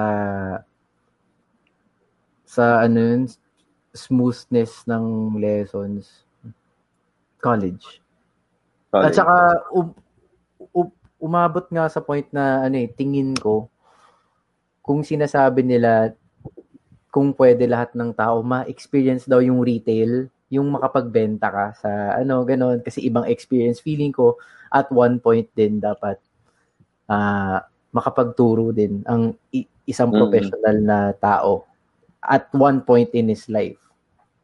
para mag-impart ng knowledge sa kahit anong level. Pero yun, to Mm. answer the question, college. Sen- senior high. Sa, mas, hanggang- sa, sa nagkasundo tayo. Dre, no? Nag, nagkasundo din. Nagkasundo tayo Oo. dyan, no, na. Yung Oo. sa mas matataas. Mas matataas. Oo. Ang drawback lang nun, ma, ma, ma- ma- ano ko lang din yung sinabi mo na na-carve na sila. Ang drawback lang nun, kung pan, ang mahirap lang doon, kung sa maling paraan sila na-carve. Yun. Kasi yun. wala na, makunat na sila. Siyempre. Yun lang yung drawback nun. Yun lang yung cons nun. Oo. Yung jagged na Mahirap yung ano, yung, yung hindi maganda yung pagkaka-form, ganon. May kita mo naman yun eh sa values. Pero, ay, Mm. ayun yung challenge. Yun yung Yun. magandang challenge para sa akin. Ikaw ba po, Nice. kung teacher ka, pre, anong level? Grade 7 hanggang 4th year college? Since qualified ka naman siguro, or in one day, ano yung gusto mong Mm. turuan for one semester? Ah, siguro college, college. Anong year? Mga ano, Yung li- ah, fourth Pag- year. Pag-graduate, mga ganun. ah, kasi matanda na. Mga matanda na. Para chill-chill lang. oo. Mm. wala lang, naisip ko lang para ano na, yung hindi masyadong, kasi parang diba nung panahon natin, mga pa, first year, pabibo ka pa ng konti nun eh. Pag fourth year, Grabe. medyo, ano ka na eh, chill ka na lang eh. Makikinig ka na lang eh. Mm. Makagraduate ka lang eh, parang gano'n. Pagod na pagod na Oo. sa buhay, ano. Trabahong trabaho na. Ah, siguro ako. At saka mas mababa na yung, pa- yung posibilidad na magloko pa yung tao kasi di ba parang apat na taon ka na lang saka ka pa mag saka mo pa i-fuck Oo. up yung Sabagay. buhay mo, oo. di ba? Oo. Di ba? Kaya mas less likely talagang may magloko pa sa graduating students. Yun. Nice. May tanong ba? Kayo ba guys, kung mag kung, kung magtu kung magtuturo kayo, anong anong level kaya ang gusto nyo? Mm. To si Bardagulan. CJ, Men- si CJ Mendoza na motivate daw siya maging teacher dati dahil kay Sir Glenn. Pero Yeah. legit nasama niya sa top 5 na gusto niyang kunin na course in the future. Nice. 'Di ba? Nakakapag yan na yung evidence na Kasi kung ano gano'n, ka. no. Graduate na ba to? Graduate na ba nakakatuwa pag may ganyan. Hindi, hindi. Ah, ano sila? Ah, ano bang grade na nito ni ZJ? Ano? Anak to ng isa sa isang employee din sa atin sa school natin, Dre. Si, Sino? ano, si ZJ. Kung, kung di Ah. ka lang aware. Si Miss Doors.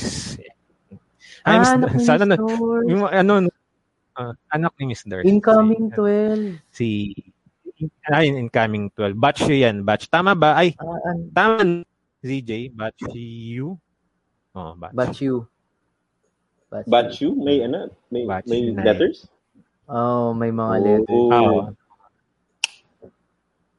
Well, Claret. by letter yun. Enroll kayo sa Claret, guys. Claret. Maganda, daw. Maganda sa Oo. Claret. Yan na, di ba? Gamitin na natin to para makapag-promote. Pwede, oo, kailangan din natin yan dahil, Oo. ano. Okay. Actually, oo. ah, competitive ang school natin talaga. Sa employment tsaka sa ano rin, sa, sa quality din.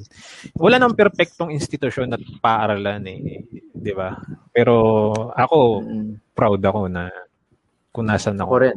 Ano, hindi at saka sa mga napoproduce sa mga in talaga, sa sa, ah, ah, sa mga estudyante so far sa na nahawakan ko dito sa school na to bihira lang mo sa daliri yung kupal talagang estudyante. Ibig sabihin, 'di ba, from grade school na, nahubog sila ng maayos. 'Di ba? Kaya okay, okay, okay naman. Ano yung tawag sa mga taga? Walang bola. Claretians? Claretians. Yes, Claretiano. uh, Roosters. Mm. Roosters ba? Hindi masyado nagagamit yan, no? Ah, pero red- meron. Red, Red. roosters? red Rooster. Red Rooster. Ay, logo. parang yun parang yung Red Lion. charism. Parang isa yun Mhm. sa charis sa uh, inaano ni Claret, yung saint, yung patron saint na be like roosters na parang. Mm. ano siya, yung characteristics ng isang rooster ganyan. Na yung yung pag ano pag yung pagkukup ng mga sisiw niya ganyan, yung sa pagiging Mm. yung down to earth kasi di ba siya lumilipad gano'n. Mga ganyan Yeah. yung katangian ng Mabuti roosters yung Yan, sa ginamit na word, no? Hindi, hindi iba. Tapos may red pa, pre, red. Red roosters. Red roosters. Pero choose Claret. Choose Claret, guys. Clar- All boys, di ba? All boys. Nice. Ah, magkaka-all, Ah. ah, magkaka-all girls, magkaka-girls na rin next year, di ba? Next Sa senior high. Balita ko. Ah.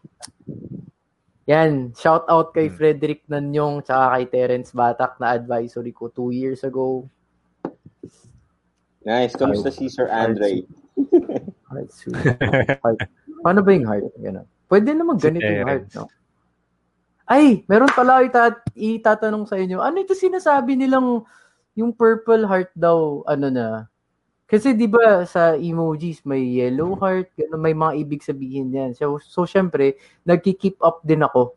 Mm. Pero gusto ko lang itanong sa inyo, yung purple heart iba iba ba siya doon sa yellow heart? Ano ba yung purple heart? Alam niyo ba yan? Pot, ikaw, alam mo ba yun? No, Si Glenn- wala, wala ako. Hindi, hindi ko alam eh. Ano yung Kasi nakakatanggap ako ng messages galing sa mga estudyante na may purple heart palagi. Tapos parang ang naisip ko, bakit Lenten ba ngayon? Lent ba ngayon? Eh, hindi naman.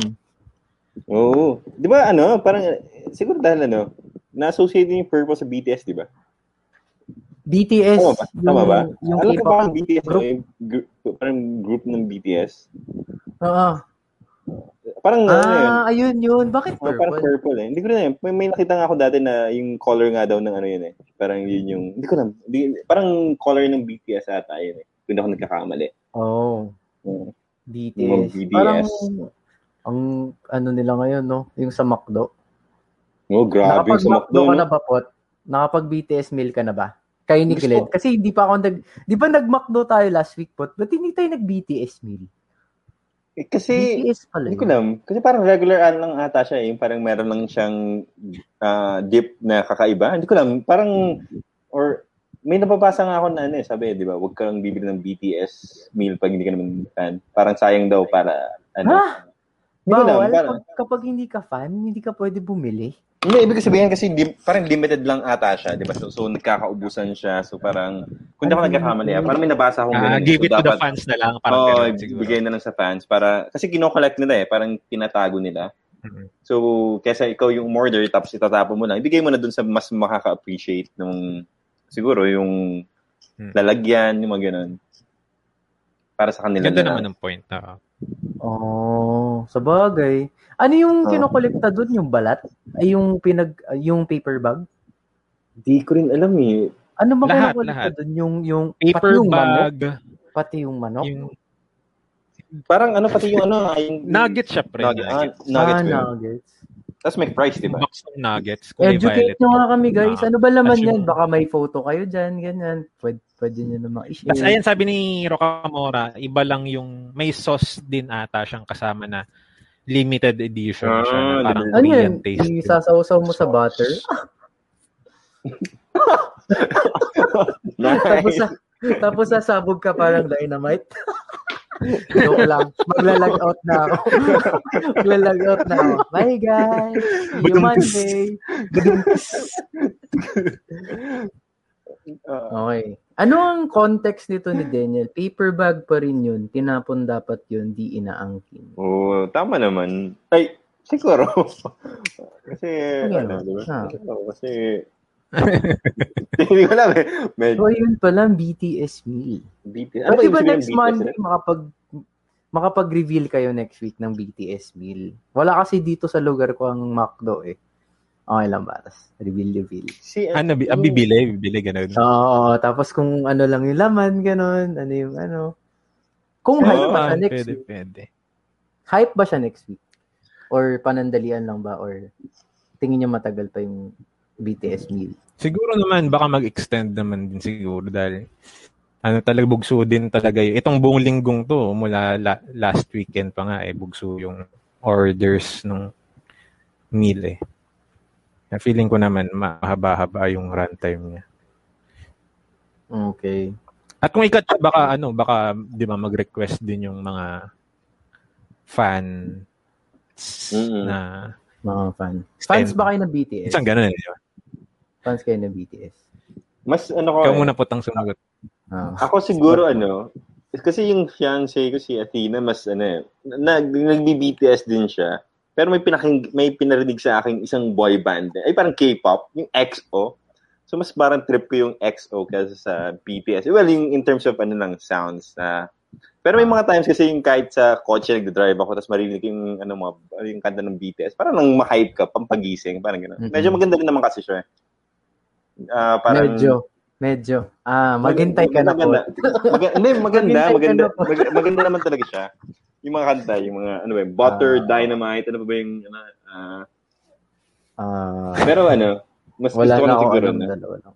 ah, X, ano po, parang magka, ano ata yun, rivals ata yun, EXO and BTS. Eh. Pero, Mga shiny, ganun. Super Junior. uh, ayun lang yung alam ko dalawa eh, EXO and BTS eh. Hmm. So, pero ano, eto, tagi mo, tagi mo, tagi, wait lang ah. Dahil, Okay. Dahil K-pop yung pinag-uusapan natin. Oh, Wait may lang, show and tell. Oo, kasi may Ah, tinago sige. dito yung ano ko. eh. Ito na yung point, guys, na kapag wala siya, siya yung pag-uusapan natin. Di ba ganun yun? Sa online. Oo. Pag hindi naka-record. Oo. Ayun na, bumalik na. Bumalik na. So ito. Kaya na naiintindihan ko yung mga fans ng mga BTS eh kasi ito yung ano yung yung oh Oh, Ex may photocard ka? Wow. Hindi, sa ano ko to, dun sa fiancé ko to. So, ano, talaga may ano sila. ah Ano yan? Ano yan? Reveal naman, reveal naman para ma- album. para makita namin. Album. Ikaw bumibili yan? Hindi, binibili. Kasi pag, ano, may mga tag, may mga ganun talaga eh. Kung paano mo siya, eh, parang kinikilingan nila. Fan na fan. Siguro fan. Tama ba yung term ko? Di ko alam yun sa'yo ah. Nag- nagulat ako ah. Hindi, kaya, sa, ah. kay, kay Athena to. So, ayun. Ah, kay Athena. Shout Ayun, out kay Athena. Siya, oh, yan o. So, Last time may, I ano, checked, XO ako from the start, no? Sin- Sino yung BTS fan na? Si Pot.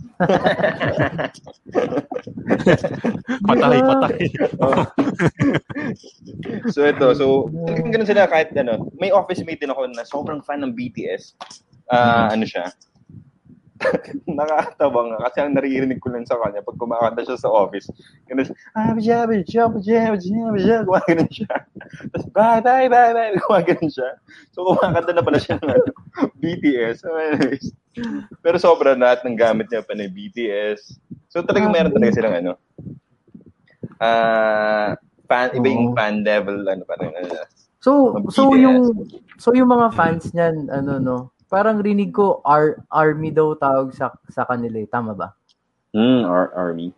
Hmm. Kasi ako sumusubaybay lang ako sa bleachers lang ako eh. So na, nakikinig ako pero hindi naman ako yung fan base. Feeling ko nga hindi pa ako yung target market ng BTS eh. So army. Okay. Parang tanga lang eh no. Hindi alam yung pangalan, hindi pa sure. mm Army. Army. Na, nakikinig ba kayo? Si, si Glenn natin medyo, ano, nakikinig ba? Na, nakikinig ba kayo ng BTS? Ah, Cajun. ako naman, in, fan ako ng music, in, pero parang so far never pa naman ako naging fan ng particular musician. Yun siguro yung Mm. sasabi ko. Oo, basta may, may, minsan nga ganun, may ganun nga akong ano na, hindi ko alam kung sino. Basta nagustuhan ko siya, ganyan. Add, ko- add ko sa playlist, ganyan. Ko sa, sa ano ko, sa library ko, ganyan. So, so, kaya hindi ko masabing, pero yun nga, yung dynamite nga eh, parang na-LSS nga ako yun one time, nung kasagsagan. Grabe no, parang kasagsagan oh, ng parang lahat na yun, eh. parang la, lahat ng binanggit nyo parang mga candy la to. Dynamite, XO. Oo nga, ano. Di ba? Segway lang. Wala ba, sana gawa sa snow bear, ganun.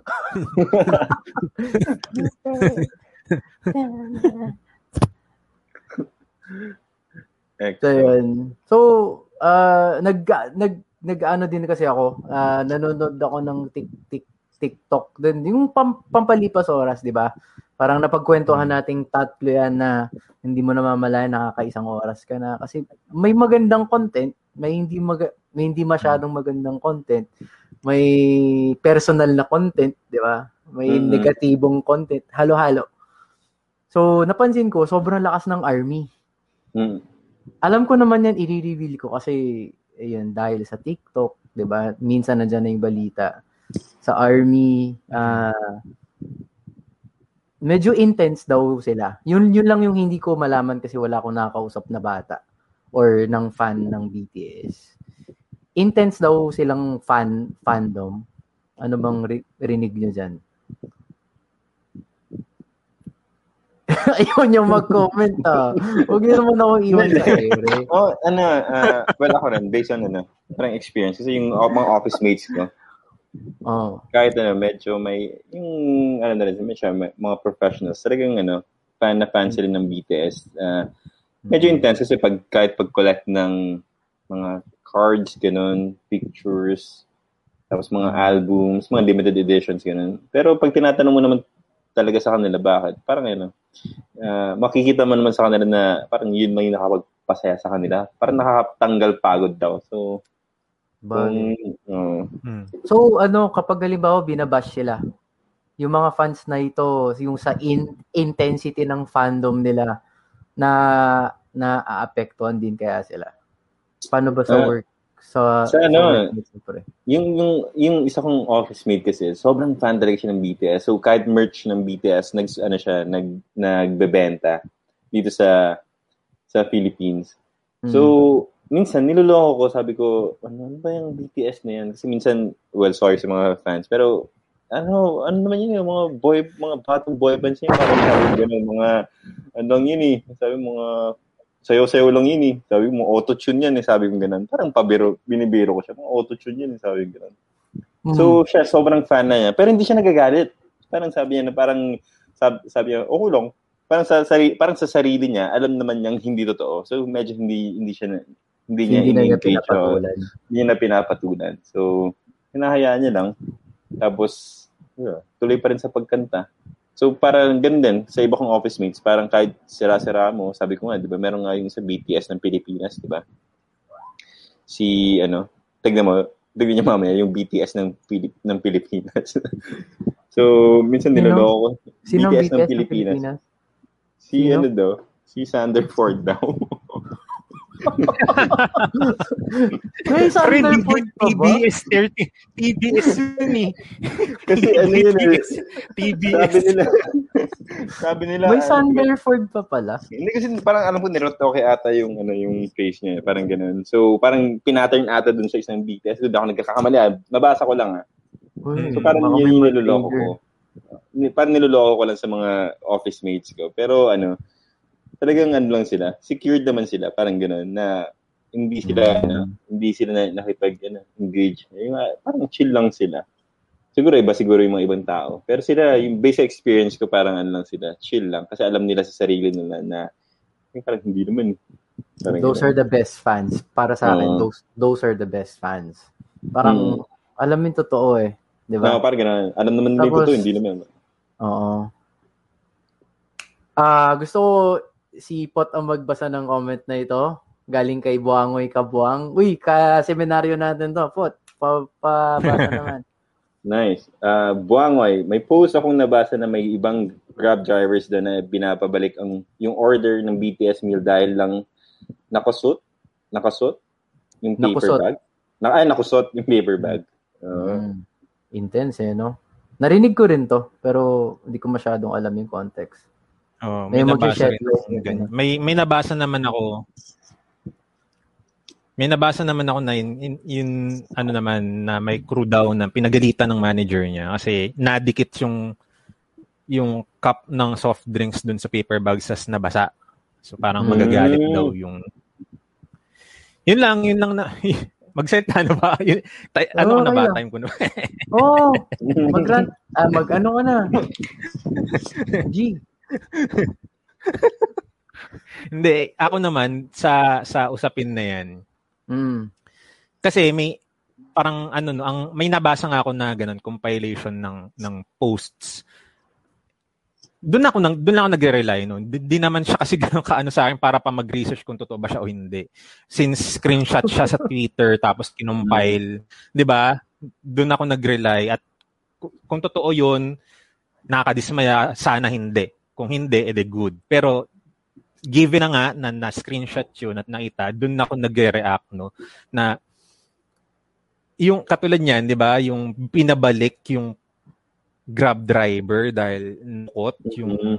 'di ba? Yun yung, yun siguro yung tinang yung inaano rin ni ni Andre na yan nga yun yung intense fandom no na na nababalitaan. Yung ba yung sabi mo kanina, parang may narinig ka na ganun, na intense nga yung pagiging fan mga mm. particularly ng, ng army no ng BTS mm-hmm. army no na na kumbaga wala namang mali wala namang kaya lang yun nga yung nagiging ganyan eh diba? parang kumbaga walang problema yan sa walang kintinagkaiba sa ibang mga konsepto yung pagiging extremist mo di ba sa sa sa ibang concept sa ibang konsepto di ba pagiging extremist mm. di ba yung mga, mm. Kaya nga may terorista eh. Si, 'Di ba mga extremist Islam yan mga yan eh, 'di ba? Na, na, na kumbaga na na oo, nagiging OA na sila sa pagsamba. Kaya to the point na nag commit sila ng ganto no. So parang ganoon din sa fandom, parang ang extreme na to the point na may mga ganto ng lumalabas na issue na hindi naman natin nilalahat. Mahirap, mm. may mga ilan din naman talagang maayos na fan. Kaya lang, mm. yun nga, ba, ang dami kasi nila eh. 'Di ba? Mentras, 'di ba, yung ganoon naman eh, 'di ba sa statistics, mas dumadami, mas malaking probability na may negative event pa. Parang ganoon, 'di ba? So mas dumami kayo, yeah, yeah. mas marami din yung nuance.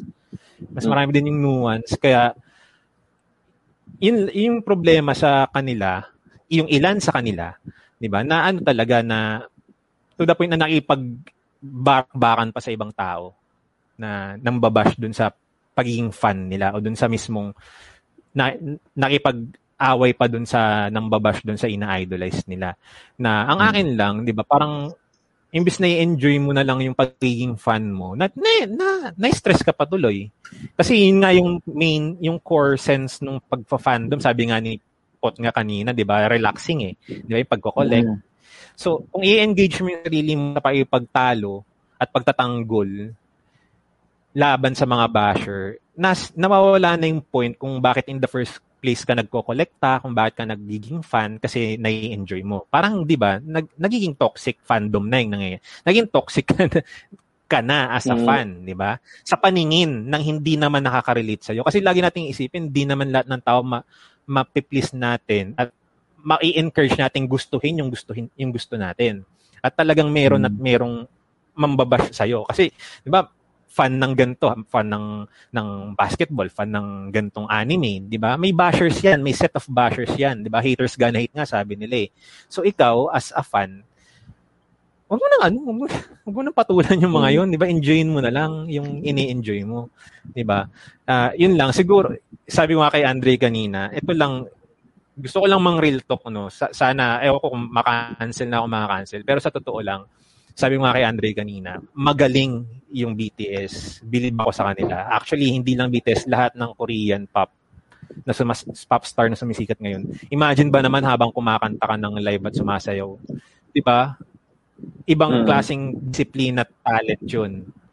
Mm. Pero magtataka ka bakit kahit ganun sila katalentadong mga artista o mga singer, but ang dami pa rin nila palaki ng palaki yung haters nila. Di ba nakapagtaka yun? So, baka kasi ang nagpapadami ng haters nila yung mismong fan. Mismong fans, hindi, 'di ba? Hindi ko alam, 'di ba? Or yung ilan sa mga Pwede. fan. Makes sense. 'Di ba? Na mismo, 'di ba? Na ultimo yung heart purple heart emoji inangkin nila dahil sa pagiging mm-hmm. fan nila na bawal mong gamitin pag di ka army. Ano 'yun? Di hindi ba? Parang doon doon nag-aares yung question. Doon lumulutang yung yung mga taong nag nagkakaroon lang ng hate doon sa hmm. grupo na dapat sana, 'di ba? Parang y- yun na lang, parang yun, yun lang. Yeah. We can all trace yun lang yung back pare sa ano. Mati-trace back natin yung parang ano, uh, allow me to use the phrase toxic fan fandom sa nangyari kay Justin Bieber dati. Parang uh, he he was making ano eh, parang nag nagsusupply siya ng kanta na kailangan nung mga, mm. nung mga panahon na yun, 2008, 2009. Pero 'di ba parang nag-start siya sa Baby. 'di ba Tapos yung, yung kanta nila ni Sean Kingston, ganyan-ganyan. Tapos, ang sinasabi nila, kasi nagbasa-basa din ako, ang sabi, it's partly, parang sabihin natin 51%. Kaya nag-downfall si Biebs was because of his fans. Mm. Yung parang ano, parang how people how yung parang kung paano siya nag-gain ng fans. Ah, Mm. yung mga nakuha niyang fans, sobrang nakakairita din. Hanggang sa hinate na rin si Justin Bieber na naka-apekto din sa sa pamumuhay niya bilang tao kasi nakikita niyo 'di ba parang medyo napariwara siya. Mm. Hindi ako Bieber fan ah, pero from reading a couple of articles din, sinasabi na matitrace back daw yan sa fans. Sa kung paano siya i-treat as an idol. At doon natin makikita yung ano ba, a- ano nga ba yung idol? Di ba? Parang ah, in generic terms, God yan eh. God na small letter G- Mm. G-O-D eh. Di ba? So parang Mm.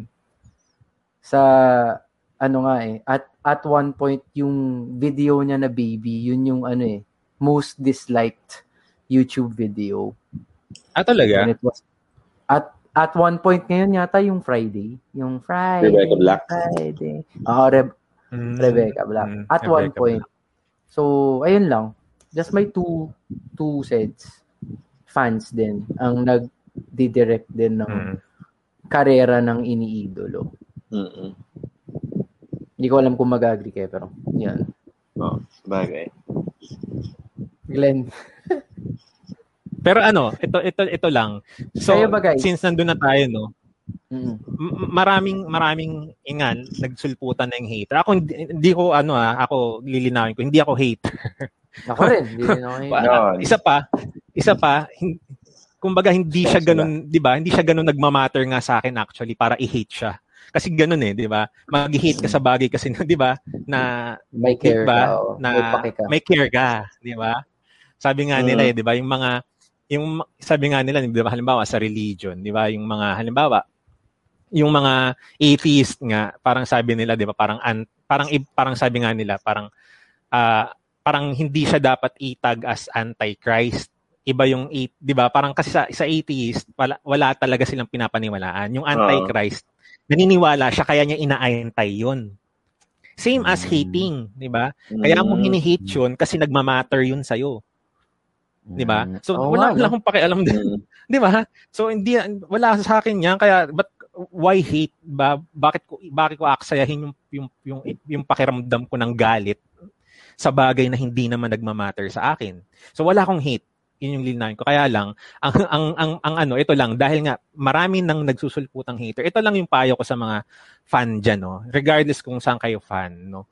Na kung sakali man, lalo sa, sa social media, kung kung meron kayong nakita na kakilala ninyo, Facebook friend, social media friend ninyo na nag-express ng hate at tingin yung tinamaan kayo o na, na ano kayo no or may tingin yung mali o nag-post ng ignorant hatred sa sa social media. Message nyo, PM nyo, Mm. Huwag niyong i-display. Oo, i- ano niyo siya lalo na kung kung kung kakilala niyo naman, 'di ba? Nagkakadaupang palad kayo, 'di ba? I, i, i ano niyo, i kung lalo na kung 'di ba, pagpapakita rin 'yun ng pagiging ng courtesy ba, cost, custom, 'di ba? O ng pagiging tao na lang, 'di ba, na Mm. na wag mo siyang i-confront sa big audience. Kasi ano eh, kasi 'di ba, parang magre-raise lang. Kumbaga maraming saw doon eh. Pag sa, sa comment section ka nagpuna eh. Mm. Marami magiging na kayong dalawa na lang sana yung nag-uusap. Mm-mm. Mahirap Diba? mag Pag may nakita kayong ganun, Yung sabog mula sa loob. oo, pag Oo. Kaya kung ano, sa inyo na lang pag-usapan niyo ng dalawa, i-PM mo, ay, ano, Facebook friend, Zay, hindi ko nagustuhan Zay. yung post mo. Oo. Zay, oo. Hindi ko nagustuhan yung ano mo, yung kasi ganito Mm. ganyan. Kung tingin mo ano siya, may dapat kang i-correct sa sa pinost niya regarding sa isang bagay. 'Di ba? Mas ano 'yun, mas na, mas ma actually may ma-appreciate niya 'yun. Mas ma-appreciate niya 'yun kung ano. Wag niyo ano, wag niyo kasi wag niyo labanan sa ano, sa comment section kasi yung min, minsan yun pa yung nagpapas ano eh, 'di ba? Sa lahat naman eh, Mm. 'di ba? Political, 'di ba? Yung yung Mm. pagiging fan sa iba pang mga bagay, 'di ba? Doon, 'di ba? Yan nga yung ano, 'di ba? Yung may nabalita pa dati na nag-away sa comment section tapos nagsaksa. Parang ganoon, 'di ba? Awayan happen. sa sa comment tapos nag, nag hanggang nauwi sa patayan. May mga ganyan eh. Kasi nga, ano na yun eh, one yung comments ninyo, naka-display na dyan. Gagana na rin Forever yung na ego nyo yan. na kailangan natin magmukhang magaling sa sa Mm. makakabasa ng comments namin. Unlike pag ina-isolate mo sa inyong dalawa lang, hindi nagagana yung ego mo eh. Kasi you will tend to understand na lang na makinig na ano. Pero hindi eh, dahil dinisplay nyo na yan sa, sa arena ng social media, aandar yung ego mo eh, na dapat ako yung tama pag nabasa to ng makakabasa sa comment, comment namin. So, wag, Mm. wag na kayong makipag-engage ka- kasi bumababa yung value. Katulad niyan, fan kayo. Gusto nyong iangat yung value ng fandom nyo pero ang nangyayari pababa ng nagiging cheap kayo tignan. Sorry for the Yeah. term ha. Medyo yun yung, 'di ba? Parang nagiging cheap tuloy na nagpap minsan papatol kayo sa gantong ano. Minsan minsan papatol kayo sa mga troll account pa na nang babash, 'di ba? Bumababa eh. Lalo niyo nang pinapababa yung yung tingin sa inyo na ano, imbes na maging klase kayo, 'di ba, na ay hindi ako Ah. pinatulan nito, ay baka hindi niya ako level mas Mm. mataas sa akin. Ah, Ganun lang, ganun lang naman And para lang ano. Al- always remember din guys, it's all about the music. 'di ba? Kaya kayo nandyan. It's all about Yes. them Yes, so- entertaining you, making you feel good. Yun. Anything beyond that, ewan ko. Ah, naging fan din ako pero sa iba. Yung mga girls generation, ganyan. Yung mga first, ewan ko kung first gen sila, second generation K-pop idols. Mm. Ano naman, wala naman kasi masyado issues-issues nun eh. Oo, sa bagay dati, no? Tapos na alala ko, 'di ba, nung kabataan natin, kasagsagan niya ng Backstreet Boys, NSYNC. Sinasabi nila, 'di ba, parang bading yung mga yan, ganyan ganyan. Di naman ako na-apektuhan parang Oo. bading, kung Mm. bading sig- sig- siguro isa sa kanila okay lang. Okay lang, bad, ba, bayot ganun.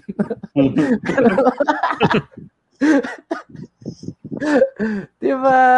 Yung fan, yung fandom kasi, di ba? Parang Isipin mo sila nga di naapektuhan, di ba? Di ba? Yung mismong tinatawag ng bayot hindi na tapos ay actually parang na naapekto, parang na, may nabasa ako nag-post pala na parang na dis, dismayed, parang well mali naman talaga yun. Huwag natin i-justify. Oo. Mali yun na ganun. Oh, I-associate yun. yung pagiging feminine nila. Yung pagiging Feminine ba sila? wag- Hindi naman Ano ah, talaga parang- yun? Para matatalo pa ako sa Sa iba, yung mga, alam mo yun, yung mga, yung mga machis, yung mga lalaking kala mo Yun naman. din, na- ano, y- yun na lang yung i-call out natin, no? Yung mga nag yung mga nagsasabi ng Oo. BTS bayot dan. Ano ba yung, sorry, ano ba yung bayot? Ano ba yung bayot? Di po rin. Bading. Di ba? Ah. Kayo, Bayot. gamit kayo ng gamit. Mga ano, di naman, ano,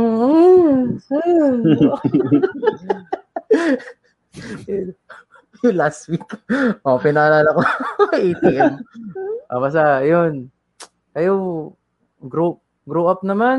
Mag, ano na lang kayo, gawa kayo ng sarili nyong content. Ganun din naman eh. Parang, hindi na, hindi na natin matatanggal yan, yung mga bashers. Oo. Pero ay ito nga yung sinasabi nila, eh, 'di ba? Bad publicity is good Is good publicity, pre. publicity. Oo. Kaya na mag-search niyan. Basta basta uh, we are in a weird place ngayon na dapat ay kung saan kinikip dapat tayo together, 'di ba? Ng music ng BTS, ng mga favorite artists natin. Pero iba yung nangyayari. Gusto natin ng bartagulan, gusto natin ng gulo. Pinagdi-divide pa rin tayo. Yun yung siguro hindi ko masyadong Yes. maintindihan na nas, nasaan na yung mga songs na 'di ba yung that kept us together yun, yun Oo. parang may songs and and instances din na that can divide us to uh, away from each other yun pala yung power ng arts 'di ba kasi meron ako sinerch na quote dito parang art Gusto ko yun ah. art should be something that liberates your soul Mm. Yun yung dapat Yes. magpapalaya sa soul mo, sa kung sino ka man, sa kung ano ka man. Pero, 'di ba? Anong nangyayari? Ang nal- ang naliliberate, iba, 'di ba? Ang nililiberate no, ano ba? Iba eh, hindi na yung art eh. So, redirect lang, no? Wala naman tayong pinagsasabihan dito, hindi naman tayo self-righteous, 'di ba? Parang re- redirection lang. Yun lang. Glenn. Ayun, sinong gustong magbasa nung sinabi ni Buangay? Ako na. Ako na. Medyo Explanation. mahaba eh. That's what she said. Uy, parang hindi siya tapos. Parang hindi siya tapos. Di ba tapos? Slow, Basahin natin dito na lang sa ano. Explanation ng GF ko sa akin, nag-iba na raw yung pag-compose nila ng kanta. Dati raw yung mga kanta nila is based on how they fight in life. Ganon. Basta mas maganda daw yung mga kanta nila dati. Mm. Ngayon kasi pinaliit, ah, pinilit nila mag-mainstream na gumagawa na, na sila ng puro English songs. Personally, di ko maintindihan ibang lyrics kung di ko isa-search. Tapos di ko rin maintindihan ibang kanta nila dati kung hindi ko isa-search. Tapos considered as an ugly boy group daw sila sa Korea. Oh. Pero pero grabe daw yung swag. Kaya slowly sila ang daming pwedeng Uh, Sumikat. nitong sumikat.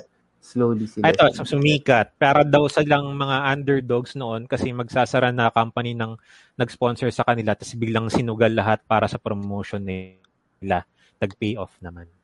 Hindi nila deserve matawag. BTS Bayot. Mukhang, ano, Hindi nila deserve. oo. They're working their asses off. humble pre. big. Sobrang, ano. Kab- Mm. Kabuhayan din nila yan, pre. Di ba? Kayong talagang mga ba- bashers ang sasamahan ninyo. no?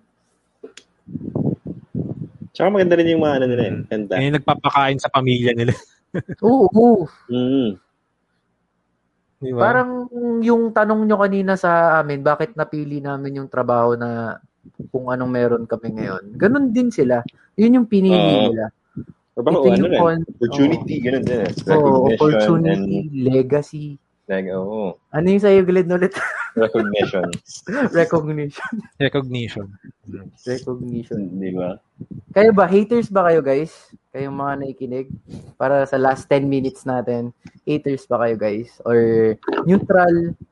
Or army din kayo? Pakilagay dyan sa comments kung ano yung... May, may, may rason ba kung bakit sila tinawag ng army? Parang, oh, ano ba yung, bakit nga ba army? May, ano ba yun? Ito na, BPS Army. Ba't ba sila army? Oo nga, no? Bakit army? Bakit hindi platoon? BTS platoon. Oh. Hindi nga ano ba? Ah, may ibig palang sabihin nun. Squadron. Squadron. Bakit hindi squadron? Para Oo, troopers. ganyan. Or ba ba- bakers. Kasi Anong- butter eh. Sabi dito, ano daw, ang army daw po, ay ang army, army stands for Adorable Representative MC for Youth. So, army. Ano ba yung MC? Oh. Uy, So, yung yung MC. adorable kasi socks lang yan, hindi yan nangaaway. Di ba? Mm. Oo, hindi talaga. For Oo. youth eh. MC. Ano ba yung MC? Ito sinabi ni, ikaw na Glenn, kay Daniel to eh. Sige. Ayan, sabi ni Sanders, from what know, thanks to one kung sumikat ang BTS, yung title track na Blood, Sweat, Tears. Ah, okay. Okay. Mm. Blood, sweat, tears. Pero yung Isa swag, yun siguro sa, yung- sa nagpasikat sa kanila.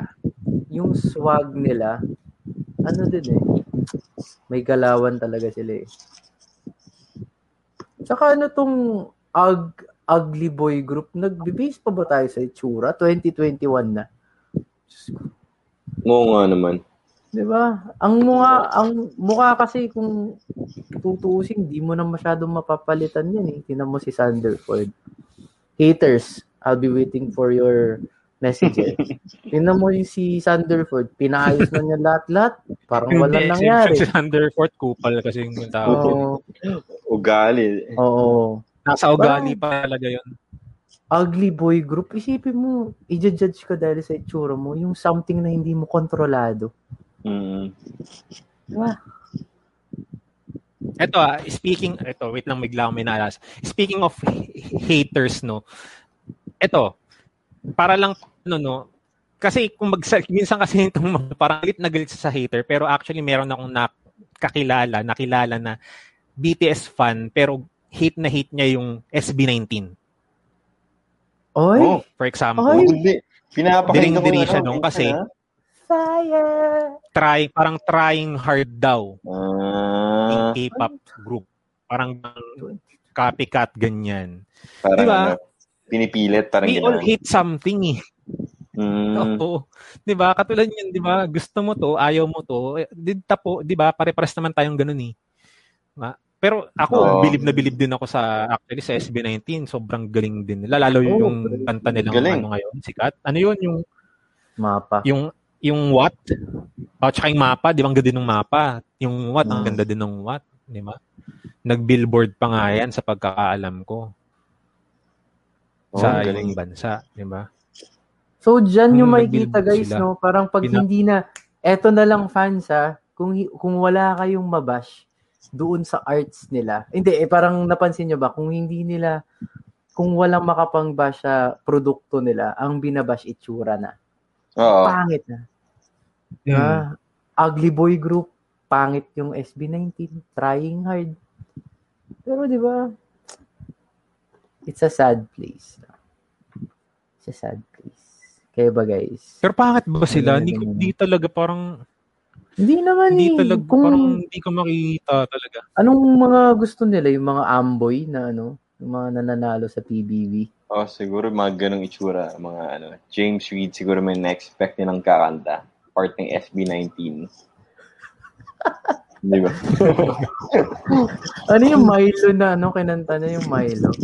Sino? Yung energy. Ah, energy gap. energy, energy gap. Palimutan ko na. Yun. Takeaways sa episode na to ay careers. Tapos, wag maging sobrang intense na fan. Kasi, Hmm. ano din eh, di ba? Yan din ang magdidikta ng path ng. BTS. Yung fandom nila, pre.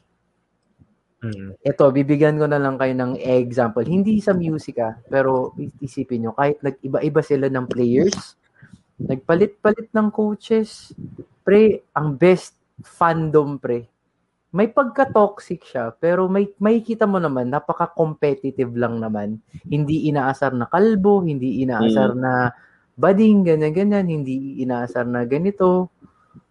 Hinebra fans, pre Mm, solid pa rin hanggang ngayon. 'Di ba? 'Di ba ang inaasar sa kanila ngayon ah dati kang kangkong. Nandyan yung away. Pero ang maganda doon, nagkaroon sila ng redemption. 'Di ba? Nag-champion sila. Basta ang ang point ko lang doon is may may solid eg- examples tayo ng good fandom and then ng hindi ma- ng ng shaky. Makikita niyan guys, i-search niyan. Hinebra na Mhm. basketball team. Ang dami ang dami kong kilala baka bak- baka baka ano kayo rin na since bata sila Hinebra lang talaga. 'Di ba? Mm. Loyalty. Maliban sa produkto yung Hinebra, pero yun din. Tas yung medyo shaky na fandom, not necessarily bad, 'di ba? Makikita nyo, away dito, may natatanggalan pa ng trabaho, di ba? May nakakatanggap ng death threats, may nag-aaway ng mga magka, na, na magkaibigan, magkatrabaho, magkapamilya. Di ba? Yun lang naman sa akin. Bahala kayo dyan. tama naman. Oo. Siguro kahit ah, sa akin din. Pag gino ka, siguro dahil nadadala rin siguro ng social media. Di ba? Yung, yung iba kasi, ano yun eh, Hmm. parang, ano, parang ano, pa-cool na lang. Na, Enjoy natin buhay, guys. Tama. Oh, in short, parang enjoy natin buhay. Kung nag enjoy yung tao dun sa ta- sa bagay na hindi, ano, mas, dapat mas maging masaya tayo para sa kanila. Oh, ang asshole mo lang kapag nakikita mo nag enjoy yung isang tao, nakikinig ng SB19, nakikinig ng BTS, ina-adore niya, pre. Mm, Tapos sisirain mo yun. Pare, ano nang tawag sa'yo dyan? oo nga. Diba? Ang asshole mo na. Asshole. Asshole talaga. Oo. May problema ka sa may problema ka sa sarili mo pag ganun. Oo, di ba? May problema ka. No, You have oo. issues, bro. Parang ang dami mong oras sa mga kamay mo. Hmm. Parang Ang anti-social ng mo pag ganun. Yeah. Allow people to enjoy things. Diba? Tama. Energy cap. Anyway, yun lang ako. Nagkaka-energy gap na tayo. Parang Oo. antok, mga antok na yun. Gina. Eh, pero ano lang din, di ba? It needs to be said din. Hmm. Pero sino ba naman tayo, di ba? Oo. we are just a random boy. Boy na. random noise lang din naman tayo sa internet. Oo. Oo. Next week, kasama ulit namin si Pot. Sana hindi pa siya ikakasal Oo. noon. Sana nag-enjoy kayo. Yan. More more professional tips, di ba? Sa career tips. Mm. More serious, a little bit of serious matters on the side. Tapos, usually sa umpisa talaga yung pardagulan natin. hindi, hindi na maalala ng, hindi na makakalimutan ng mga estudyante. Ah, Masaya tong dalawang to. Oo. Naka-poops na. Oo. Kupal. May sabihin pa ba kayo? Next week ulit, no? Kaya ba? Oo, next Glenn, week ulit. final words. Ako, ah, again, yun pala, update lang sa mga, may siyam pa tayo, eh. feeling ko ito yung mga regular na natin dito. May bago tayong ano, no, may bago Yay! tayong account sa Spotify. Yun na talaga yung from now on, powered by Anchor FM na po tayo by Spotify. Kaya mas, ano na, mas sigurado na natuloy-tuloy yung upload natin sa Spotify. Oo. Ah, uploaded episodes 1, 2, 3. Then ito na yung pang 4 namin i-upload na episode para sa mga team Spotify natin. Yun. Yung. So, Diyan na kami nagtatapos at ah, have a good night. Paalam sa inyong lahat sa ating lahat. Good night. See you, Bye-bye. randomizers. Good night. Ooh! Randomize. Randomizer. Parang roleta ng kapalaran lang yun.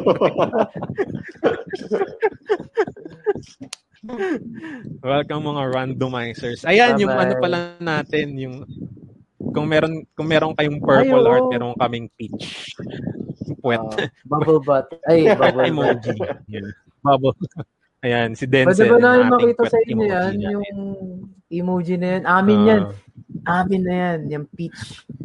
Oo. Pwet, pwet. Para sa mga platoon namin. sa squadron namin yun. Squadron. Posting.